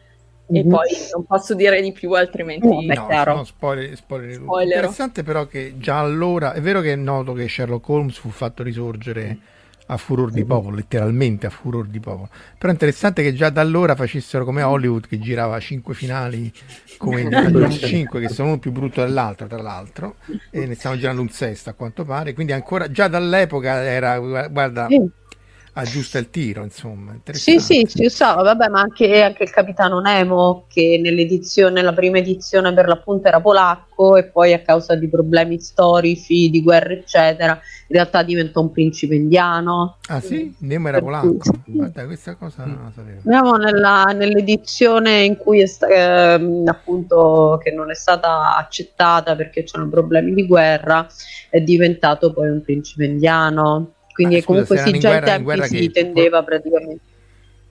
Erano in guerra chi? Polonia, non mi chiedere le cose sulla eh. storia perché sono ignorante come la veramente come una cosa. Eh? E il capitano Nemo, Jules Verne, non so in che anni erano in guerra con la Polonia. C'è sempre qualcuno in guerra con la Polonia, dai, su, cioè, eh, sì. voglio dire. Comunque, poi dopo indagherò meglio. Comunque, è risaputo che fu fatto una, un retconning mm-hmm. appunto di, di, Nemo in corsa. proprio l'editore disse: No, mi fai un retconning perché Nemo non può essere polacco. Mm-hmm. E quindi praticamente Verne fece avrò dimostrato al mondo quanto sono ignorante in merito di storia. No, vabbè, però sì, insomma è interessante perché, eh, allora il, la scoperta della tomba di Tutankhamen dimmi la scoperta della tomba di Tutankhamen del 1922 infatti quest'anno tutta una serie di anniversari. La famosa storia della maledizione che è stata fatta per motivi di marketing diciamo ora voi mi avete raccontato di questa cosa, mi chiedo quanto questo libro di Stoker abbia fatto venire l'idea poi ai pubblicisti vari di Carter e di Lord Carnarvon della maledizione di Tutankhamen, che bisognerebbe farci tutta una ricerca su questo. Eh sì, sarebbe interessante. Ce li siamo no? persi? Eh sì. Ma la maledizione io dico sempre che in realtà no, c'era perché sono morti tutti siamo... quelli che hanno aperto la tomba di Tutankhamen. Quindi loro non sentono. No, non è morto Lord Carnarvon perché si è fatto... Ce n'è rimasto uno in vita. Mi sentite? Sì. È una, no. bat- è una battuta pessima, però. Eh, no, ma perché no, solo Lord Carnarvon è morto.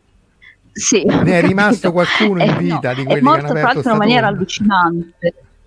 Ah sì, lui di che è morto? Carter, Carter mica è morto. È ancora di vivo? di vecchiaia anni dopo. E vedi eh, che è eh, morto? L'unico... Sì, certo. Eh, no, sono morti tutti, vabbè. Marco, però e alla fine la maledizione era chiaramente una storia inventata perché faceva vendite. Eh, vabbè, ah, ah, ah. È fantastico parlare con la voce fuori campo, no, soprattutto con un ritardo di, di, con un ritardo di tre minuti. no, Veruso deve muovere il labiale così abbiamo sono, sono a tre minuti da, di anni luce. Sì. Esatto. L'effetto che ti, lo terremo per sempre nelle live. Eh. E, eh. Comunque, Scusa. non mi ricordo più di che stavamo parlando prima che di tutta Scusa. Verusca, Ok. eh, eh, una roba Sì. qui, diciamo di meta, meta podcast. Allora, eh, c'è, eh, mi passi il commento, Marco, metti in, eh, quel commento, il penultimo commento di, di Lobo. Aspetta, Lobo. Perché dopo c'è la, la sorpresa finale. Grazie.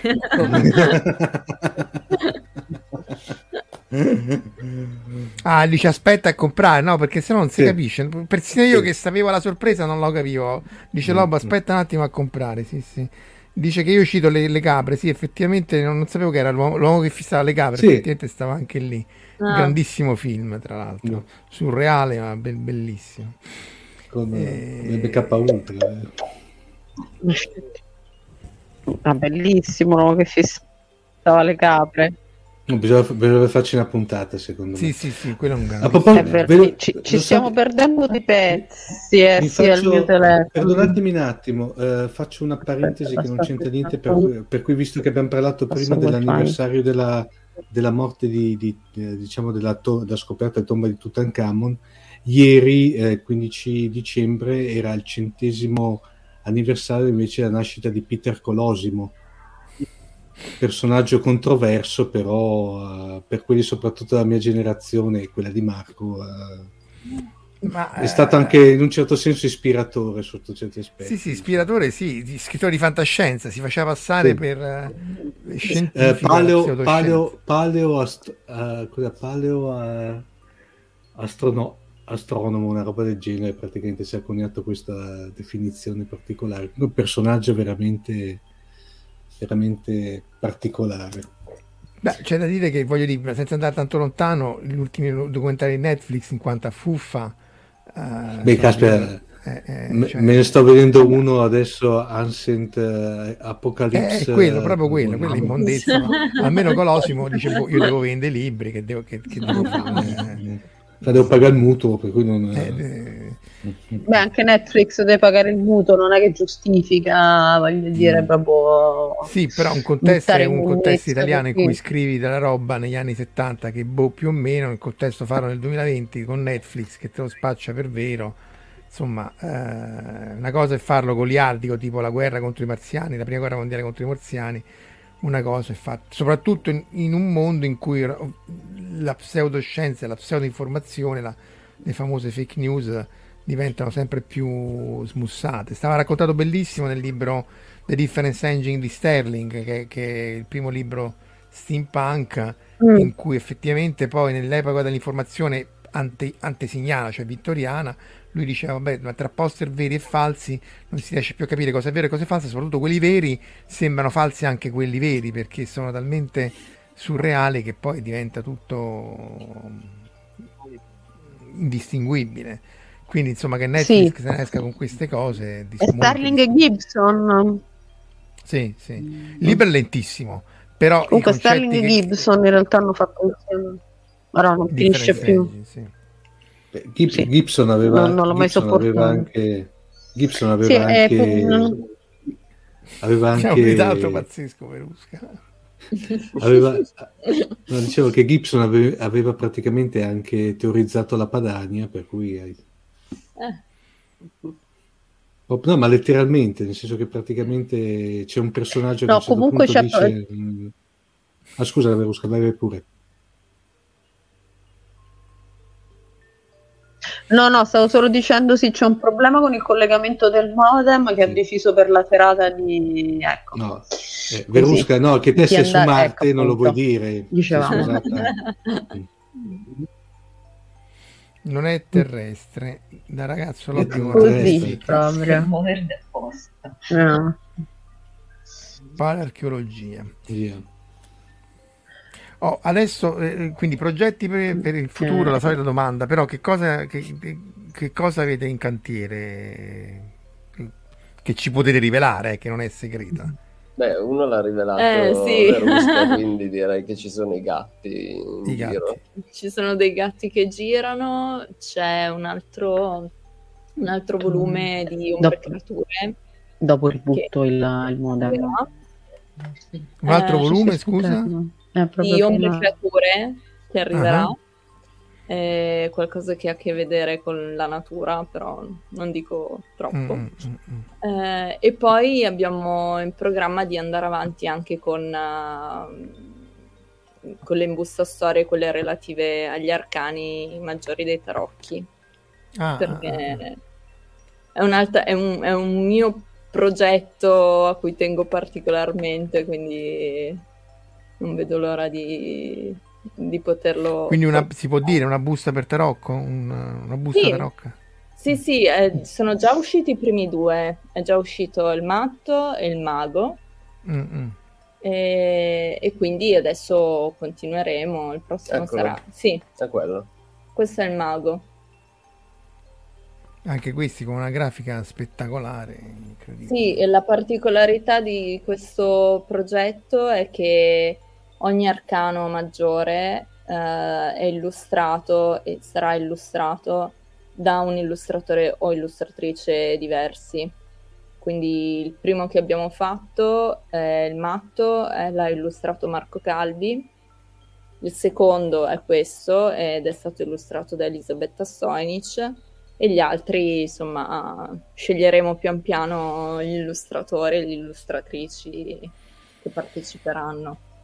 Che poi stampare a colori su un grande formato, eccetera, eccetera, insomma... Sì. Eh sì, Co- come al solito, sì. Infatti alcune cose come queste non riusciamo ancora a gestirle con la distribuzione, la grande distribuzione, perché insomma i costi sono... n- non si riesce a far quadrare i conti per ora. Eh, infatti, Infatti, sì, sono esclusive del sito e, e si trovano solo là. Anche perché forse è più leggero, cioè se sono buste di storie sono più gestibili fisicamente. Sì, Cioè non è una scelta classista proprio perché non- alcune cose come le edizioni speciali non riusciamo eh, mh, proprio praticamente a, a Sì. gestirle in distribuzione. Mm, mm, mm, mm. Sì, sì, spesso uno si aspetta chissà quale cospirazione, quale cosa, Sì, ma in sì, realtà la maggior parte è proprio eh, la fisica proprio becera del- della massa. Verusca Esatto. è, è- è- è- praticamente defunta. Ehm, quindi mo col- con le fiere avete ripreso finalmente, perché immagino che col Covid sia stato un periodo abbastanza complesso. Sì, avevamo, avevamo fatto, abbiamo ripreso con eh, Torino l'edizione speciale che avevano fatto ad ottobre per recuperare quella che non si era fatta a maggio a causa Covid. E adesso mm, da settembre abbiamo fatto il Book Pride di Genova, abbiamo fatto Strani Mondi, e adesso abbiamo fatto Roma, e adesso a febbraio avremo Tesso a Firenze poi ci sarà il Book Pride qua a Milano e poi di nuovo a maggio il Salone di Torino. Mm, mm. Quindi on the road continuamente. On the road, Eh, sì. Però alla fine la cosa che ci piace di più forse di questo lavoro è fare le fiere perché mm, sì, sì, cioè, veniamo proprio a contatto con le persone che ci leggono, che ci supportano, perché poi loro, cioè, noi lavoriamo grazie a loro alla fine. E anche Eh, con i colleghi che con i rivediamo, colleghi, perché sì. si sono creati dei rapporti come con, eh, con Max che avete ospitato, con eh, tanti altri, eh, insomma c'è un bell'ambiente. Beh, quindi insomma c'è una buona ripresa o comunque una ripresa sostenibile, ma nel senso tecnico, cioè che, che può essere sostenuta economicamente di questo tipo di, di- di- di- pubblicazioni che non definirei di nicchia, perché poi in realtà appunto eh, fanno parte del mainstream della, del- del- della conoscenza collettiva dell'umanità. Eh, però insomma eh, tra lì e poi riuscire a venderli non è banale. Quindi in qualche maniera si riesce a fare questa cosa perché non è per niente banale un No, contesto è di Kindle. sostenibile, di- dipende un po' dagli- dalle aspirazioni, del- da- dalla qualità di... Cioè, allora, diciamo che rimane il fatto che si fa per passione, non si diventa ricchi. È sostenibile per la sopravvivenza, sì, cioè c'è un mercato, è faticoso, è faticoso far quadrare i conti, è faticoso il discorso della distribuzione. Eh, sì, sì, per noi per, andando avanti ci stiamo rendendo conto che eh, è possibile. È possibile, la cosa molto bella delle ultime fiere che stiamo vedendo tanti editori appena nati o nati da poco come WOM, come tanti altri che lavorano da Dio e che um, hanno tanto entusiasmo e che provano a far quadrare i conti e speriamo davvero che riusciamo mm. tutti a stare sulla barca il più possibile, insomma. Eh, perché insomma in un contesto italiano che già la lingua è riduttiva, avere queste opere appunto estremamente curate, perché eh, ripeto, non sono i complimenti di rito, sono veramente eh, una gioia per gli occhi, con tutta l'impaginazione, la, la, l'iconografia eh, non è per niente banale appunto in un contesto in cui che di nuovo non è una cosa snob come dicevi anche tu prima è parte della, della fruizione sensoriale. È chiaro che io posso leggere il Kindle e va bene uguale però questo c'ha un, c'ha un, c'ha un di più insomma è innegabile che vedersi queste copertine qua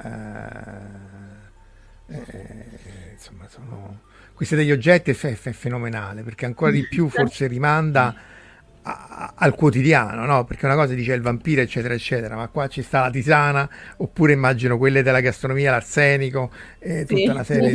Eh, eh, e quindi è chiaro. Poi tra l'altro eh, eh, gli incredibili pericoli è vero, perché poi tra l'altro la maggior parte delle morti per incidenti è domestica, cioè a casa, sì, scivolando, sì, cioè, quindi non è che dici, sai, qui esatto. è fantasy, è che è proprio la statistica che dice che di incidente è più probabile che la, ce l'avrai cadendo dalle scale che col meteorite o con l'invasione degli alieni, esatto. quindi e poi Lego. La realtà delle carte comunque, forse lo dicevamo anche prima, non è mai scontata, nel senso che se deve essere un'esperienza sensoriale, sensoriale lo deve essere in tutti i sensi, appunto. Quindi anche l- l- nel senso ta- tattile proprio eh, si mm. cerca di, di, fare il meglio possibile con le carte migliori e più particolari, insomma, mm-hmm. che, che, riusciamo a trovare. Eh sì, perché anche la carta eh, insomma c'è, c'è, aspetta che ti metto solo, non ti muovere, no. rimani lì. Sì. Questo Eccoli per qua. esempio, essendo un libro di fantasmi, uh-uh. Ha questo tipo di gioco per cui con una copertina semitrasparente uh-uh. riusciamo a, a far interagire le cose fa parte delle cose difficilmente sostenibili.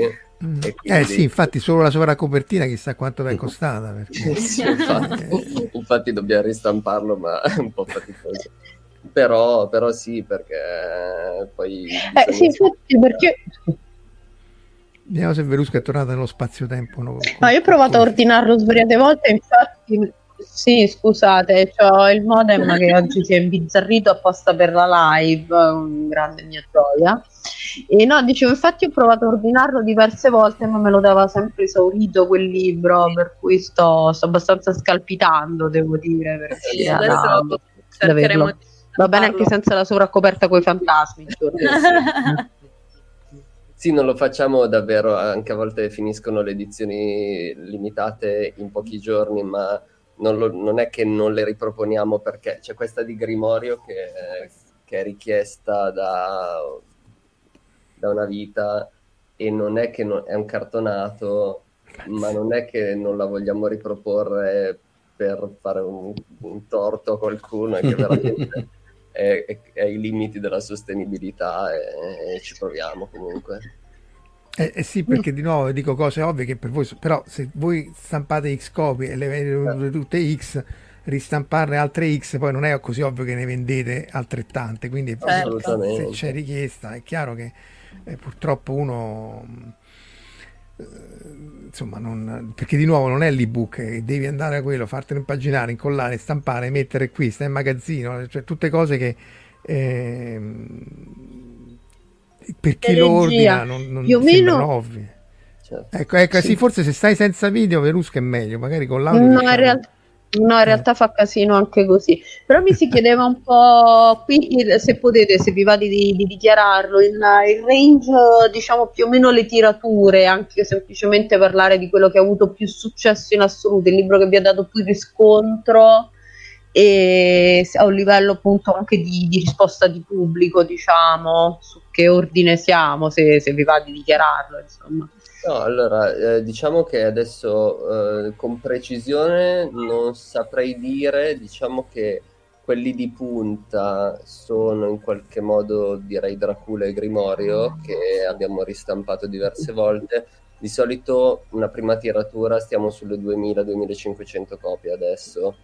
L'abbiamo ristampato diverse volte, Dracula dovremmo essere intorno alle 6000 copie. Eh, ma per un numero... No, no, ma infatti per Eh, essere anche per noi, cioè, non- non- non- infatti ne abbiamo stampate il 2005 stando larghi e fortunatamente ci sono diverse ristampe tenendo conto che è un argomento in qualche modo ancora considerato di nicchia è una gran bella soddisfazione aver piazzato così tante copie sicuramente Mazza, com- complimenti. non- eh, non veramente- pensavamo neanche Eh, noi, sì. sinceramente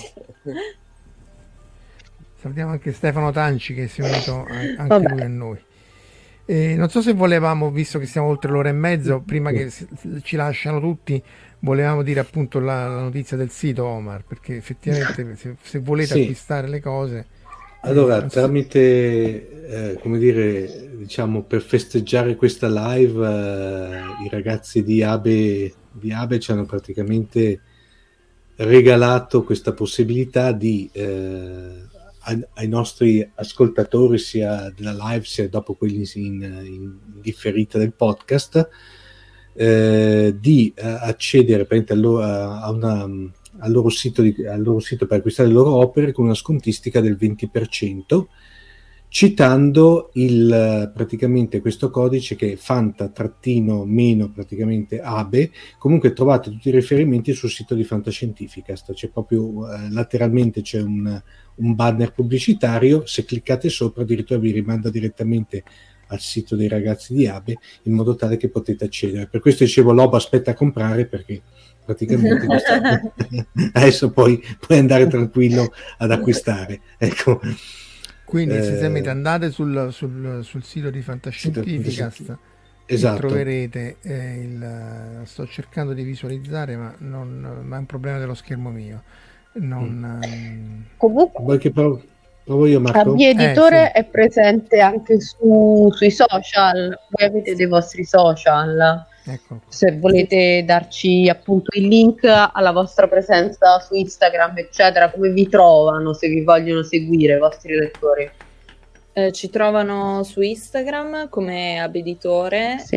e su Facebook Abeditore Editore e anche su TikTok sempre Abeditore, quindi in più su Anche TikTok. Ah, ecco, ecco, ecco, dici qualcosa di TikTok, perché io s- sentivo No, eco allora- del fatto allora- che i libri mo va- si pubblicano Allora, sono un po' impreparata su TikTok, devo dire la verità, perché l'abbiamo appena aperto. ci stiamo provando Quindi eh. ci stiamo provando, Beh, però è proprio una piattaforma giovane, non so come dire, mi- ci troviamo un po' spiazzati.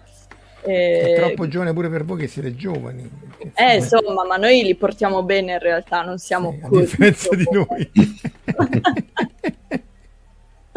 Eccola qua, questo è il sito, perché appunto adesso a quanto pare i libri si, si- si- si promuovono su TikTok. Sì, sì. Allora, mh, eh, sì, si promuovono su TikTok probabilmente davvero da un pubblico, mh, cioè si promuovono a un pubblico particolarmente giovane. Eh, noi funzioniamo molto molto bene su Instagram eh, perché comunque avendo appunto questa veste grafica particolarmente Ah, certo, instagrammabile, eh, insomma riusciamo a far vedere al meglio le nostre cose, anche magari gli interni, a dare qualche, eh, qualche foto un po' diversa dal solito. Eh, quindi sì, TikTok ci siamo. mm, Non no- benissimo, non benissimo, po- possiamo fare di meglio, ma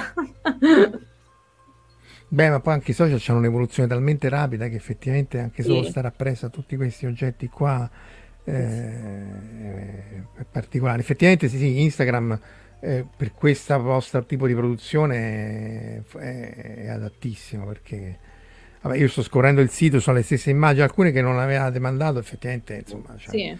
sono, sono splendide. E appunto, come diceva Omar, se andate sul, sul- sul sito di Fantascientificast c'è il link per avere lo sconto del... del- quanto hai detto Omar? 20. 20%, vabbè, Tanta roba. Natale. Eh sì, vuol Sì. dire che comprate un, un libro in più ogni 5. Io lo vedo sempre Mm. spendo gli stessi soldi, però c'è un sacco di roba in, in più. Quindi, e, e appunto, visto che siamo in tema di sito, Sì. eh, c'è da citare il, il- il- il sito e il canale Telegram eh, di, di- di- vediamo un po' se riesco a prenderlo. eh, abbiate pazienza un secondo. Di, di. Fantascientificast. Ce la posso fare. abbiate- ecco qua. facciamo, il ecco sito di Fantascientificast dove appunto c'è anche il, il buono sconto eh, a cui si eh, accennava prima. Devo chiudere questo. Scusate. E, il canale Telegram eh, di cui parliamo di, fantascien- di fasce- fantascienza, libri, eccetera, eccetera. Quindi anche voi, se volete, è piccolo, eh, sono 200 persone, e però eh, anche lì, se volete unirvi a, vo- a noi e anche nei limiti, non si fa poca pubblicità, però insomma si citano le cose, siete ovviamente più che benvenuti. Volevo volevo- citare. Mm. Posso aggiungere una cosa? Eh, volevo dire che io sono un grande fan vostro, quindi Grazie. eh, Grazie. Da, da tempo sì, proprio. sì, insospettabile, quindi è- per noi è sinceramente un onore e volevo davvero farvi complimenti perché fate un lavoro pazzesco, cioè noi che siamo piccoli e siamo in tre a gestire la cosa eh, sappiamo quanta fatica c'è dietro questo lavoro, sappiamo che anche cioè, sappiamo, cioè, riusciamo ad apprezzare veramente quello che fate ed è pazzesco. Cioè, Beh, lì è Omar, il signore padrone che ha dato inizio a tutto. Grazie, perché comunque insomma fa sempre piacere, però eh, allora c'è da dire che farlo per passione, come facciamo noi, va bene, però molto diverso farlo eh, per lavoro, nel senso che poi è chiaro che il riscontro che voi dovete avere nel quotidiano di, di- di far quadrare i conti rende estremamente più complicato il vostro di lavoro e la, la passione che ci vuole appunto per poi eh, ri- ritornare coi conti. Quindi eh, il vo- e poi produrre un oggetto fisico perché appunto poi alla fine noi siamo sempre nel cyberspace, no Omar? Quindi Sì, eh, siamo più effimeri. eh sì, sì, eterei.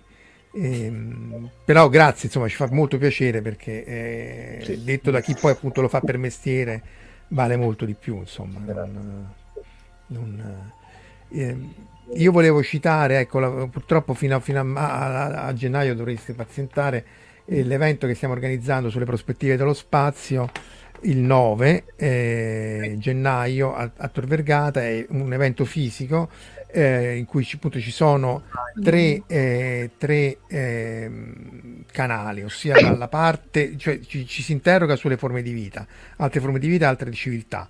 Eh, quindi c'è chi lo fa dal punto di vista scientifico, c'è chi studia i esopianeti, io faccio il volo interstellare, le mappe stellari di Gaia, quindi dove sono le stelle, quali sono e così via, la biologia. Poi c'è la parte eh, di scrittori, c'è Licia Troisi, eh, che è appunto la parte speculativa, immaginaria. Eh, poi c'è la parte anche teologica, nel senso che c'è questo teologo che è anche eh, astronomo, sta al- all'Osservatorio Vaticano, eh, don, don- professor Gio- eh, Don eh, Giuseppe Tanzellanitti, che si interroga anche eh, su cosa dice la teologia, sulle altre forme di vita e le altre intelligenze. Quindi diciamo sono tre canali convergenti di chi si interroga da prospettive, da punti di vista differenti appunto sulle altre forme di vita. Segnatevi la cosa essenziale è che ci saranno due coffee break e un pranzo, quindi voi magari se siete a Milano è un po' lontano, ma se venite siete ovviamente più che benvenuti così come Sarebbe tutti. molto bello. Bellissimo. Magari una volta organizziamo con voi anche per la parte di editoria, perché può essere interessante anche, insomma, anche quello. Quindi, Magari. ehm, perché appunto anche l'editoria è- è- fa, fa parte, cioè, di nuovo, sono tutte cose che si rincorrono, così come voi citavate Verne e Wells, eh, Omar che diceva che quello era più tecnico dell'altro. Ehm, eh sì, vieni Lobo, cioè è chiaro che non, non sono mondi distinti, anche il mondo della ricerca scientifica non è separato né da quello religioso, perché appunto anche lì eh, nel bene o nel male ci sono tantissime commissioni e scienziati di tutte le religioni o, non. E quello eh, speculativo, cioè li, tutti quelli che sono entrati nella scienza perché c'era Star Trek e o hanno letto eh, 20 laghi sotto i mari, mari o fanno biologia perché c'è Dracula e Frankenstein, non sono mondi separati, quindi questo evento eh, vuole essere un po' un punto di trade union in cui ognuno dal punto di vista tecnico ma comprensibile al pubblico tratta eh, la problematica delle altre forme di vita eh, dal, dal, suo, dal, suo, dal suo campo. Quindi eh, per chi può, appunto Lobo si sta organizzando, per chi può che è a Roma, anche Omar dovrebbe venire in, eh, in carne e ossa, molta carne, poche ossa. No, vabbè, molta ciccia e molta... anche Marco Taddia, insomma, quindi siete, siete tutti benvenuti. Sta telecamera continua a muoversi, vedete dietro in Giappone sta diventando giorno. Verusca, ultima domanda a Lorenzo Antonella. Ammesso che io riesca a che tornare sì, e in realtà le mie domande sono finite per cui pot- potremmo passare direttamente ai saluti anche perché il mio modem secondo me tra un po' esplode quindi almeno io passerei direttamente ai miei saluti. E direi che infatti appunto e quindi niente io saluto e la voce fuori, e la voce fuori campo esatto vi saluta e voi proseguite a questo punto per il vostro finale perché la, io sto andando. Antonella, Lorenzo, qualche no, altra no, anticipazione, affermazione? Direi che eh, abbiamo parlato abbondantemente sì. di noi, quindi siamo timidi, quindi già abbiamo Vabbè, parlato. però tornerei. Allora, facciamo così: quando, quando avete queste nuove cose, eh, magari eh, tra qualche mese o quando è, eh, tornate perché insomma è sempre piacere di rincontrarsi, sperando si poi appunto di incontrarsi anche fisicamente. Con Omar forse è più semplice, Verusca perché bazzicano anche strani mondi. Io che sto spesso in Giappone eh, è più complicato. Molto volentieri e grazie, grazie di averci ospitato. E di che, sì, ah, grazie a voi di essere stati qui con noi questa sera. Ringraziamo anche chi ci ha ascoltato live, chi ci ascolta offline sul canale YouTube. Like, share e subscribe è triste ma è assolutamente necessario. E poi ovviamente chi ci ascolta in audio sul canale di, eh, di podcast di Fantascientificast. Omar, ultima, ultima frase? Mm. Sostenete la la piccola ma grande editoria italiana. Esatto, bravo. Ottimo. Soprattutto mo che è Natale, appunto, andate sul sì, sito, esatto. prendete lo sconto e, e prendete queste splendide opere. Invece che regalare CD insulsi, iPhone, eccetera, eccetera, regalate dei libri, soprattutto delle, dei nostri amici. Ecco. Anche perché con mm. quelle grafiche, per dire alla De Siga che cito sempre di compagni di squadra, ti svoltano la serata perché effettivamente fai un, fai un figurone. Beh, eh, no, questa, questa ve, la, ve, la, devo dire quando di ritorno da Strani Mondi che praticamente ho, ho, ho, ho messo sulla scrivania le vostre produzioni, praticamente c'era mia madre che si è letteralmente innamorata, ha chiamato mio padre, guarda qui che... e, e, testuali parole, Omar ha preso dei libri antichi.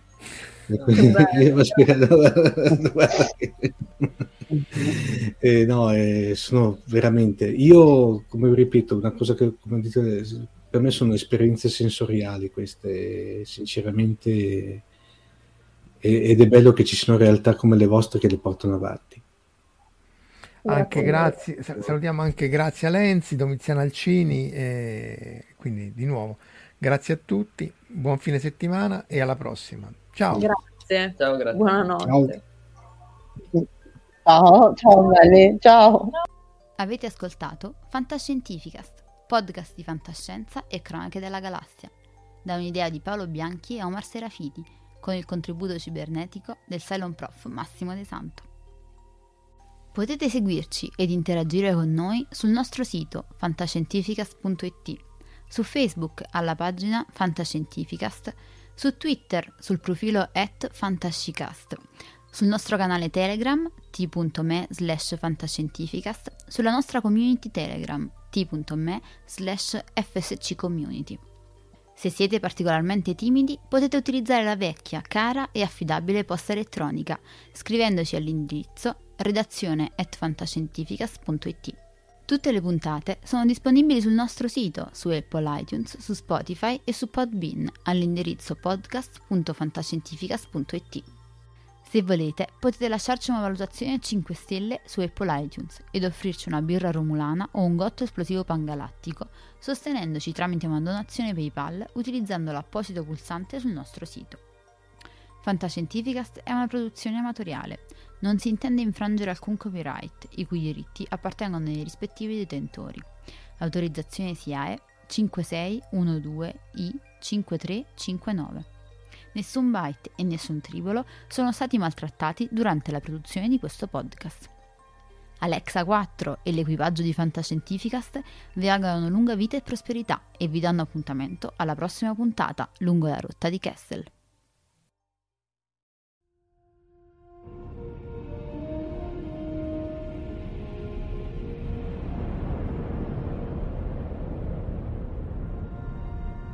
Certo che hanno una gran bella nave. E hanno un capitano ancora più grande. Allora è finita a quanto pare. Io dico che sarebbe il caso che ci muovessimo anche noi. Capitano, ho appena ricevuto un ordine dal comando. Dobbiamo tornare alla base immediatamente. Cambiano equipaggio.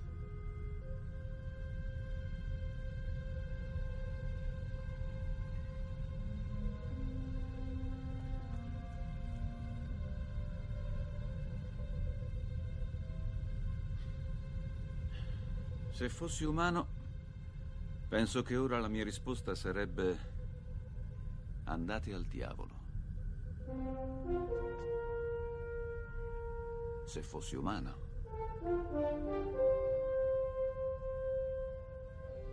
Che rotta, capitano.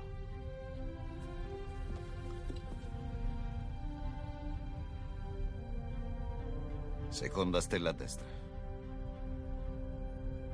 poi dritto fino al mattino.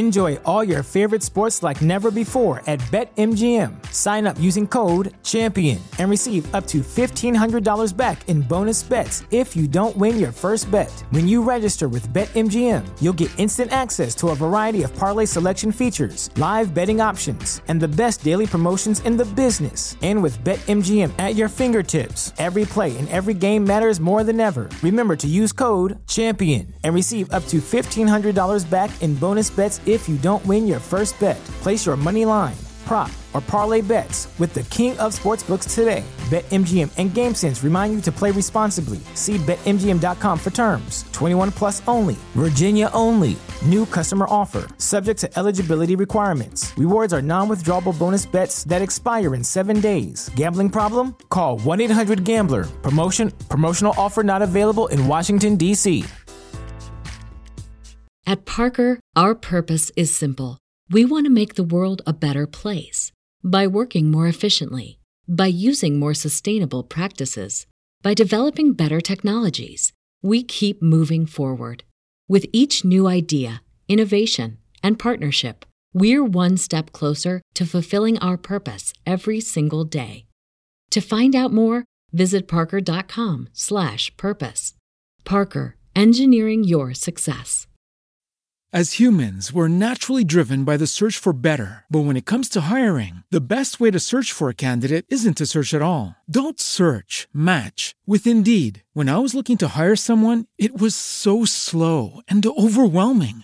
I wish I had used Indeed. If you need to hire, you need Indeed. Indeed is your matching and hiring platform with over 350 million global monthly visitors, according to Indeed data, and a matching engine that helps you find quality candidates fast. Ditch the busy work. Use Indeed for scheduling, screening, and messaging so you can connect with candidates faster. And Indeed doesn't just help you hire faster. 93% of employers agree Indeed delivers the highest quality matches compared to other job sites, according to a recent Indeed survey. And listeners of this show will get a $75 sponsored job credit to get your jobs more visibility at Indeed.com slash podcast. That's Indeed.com slash podcast. Terms and conditions apply.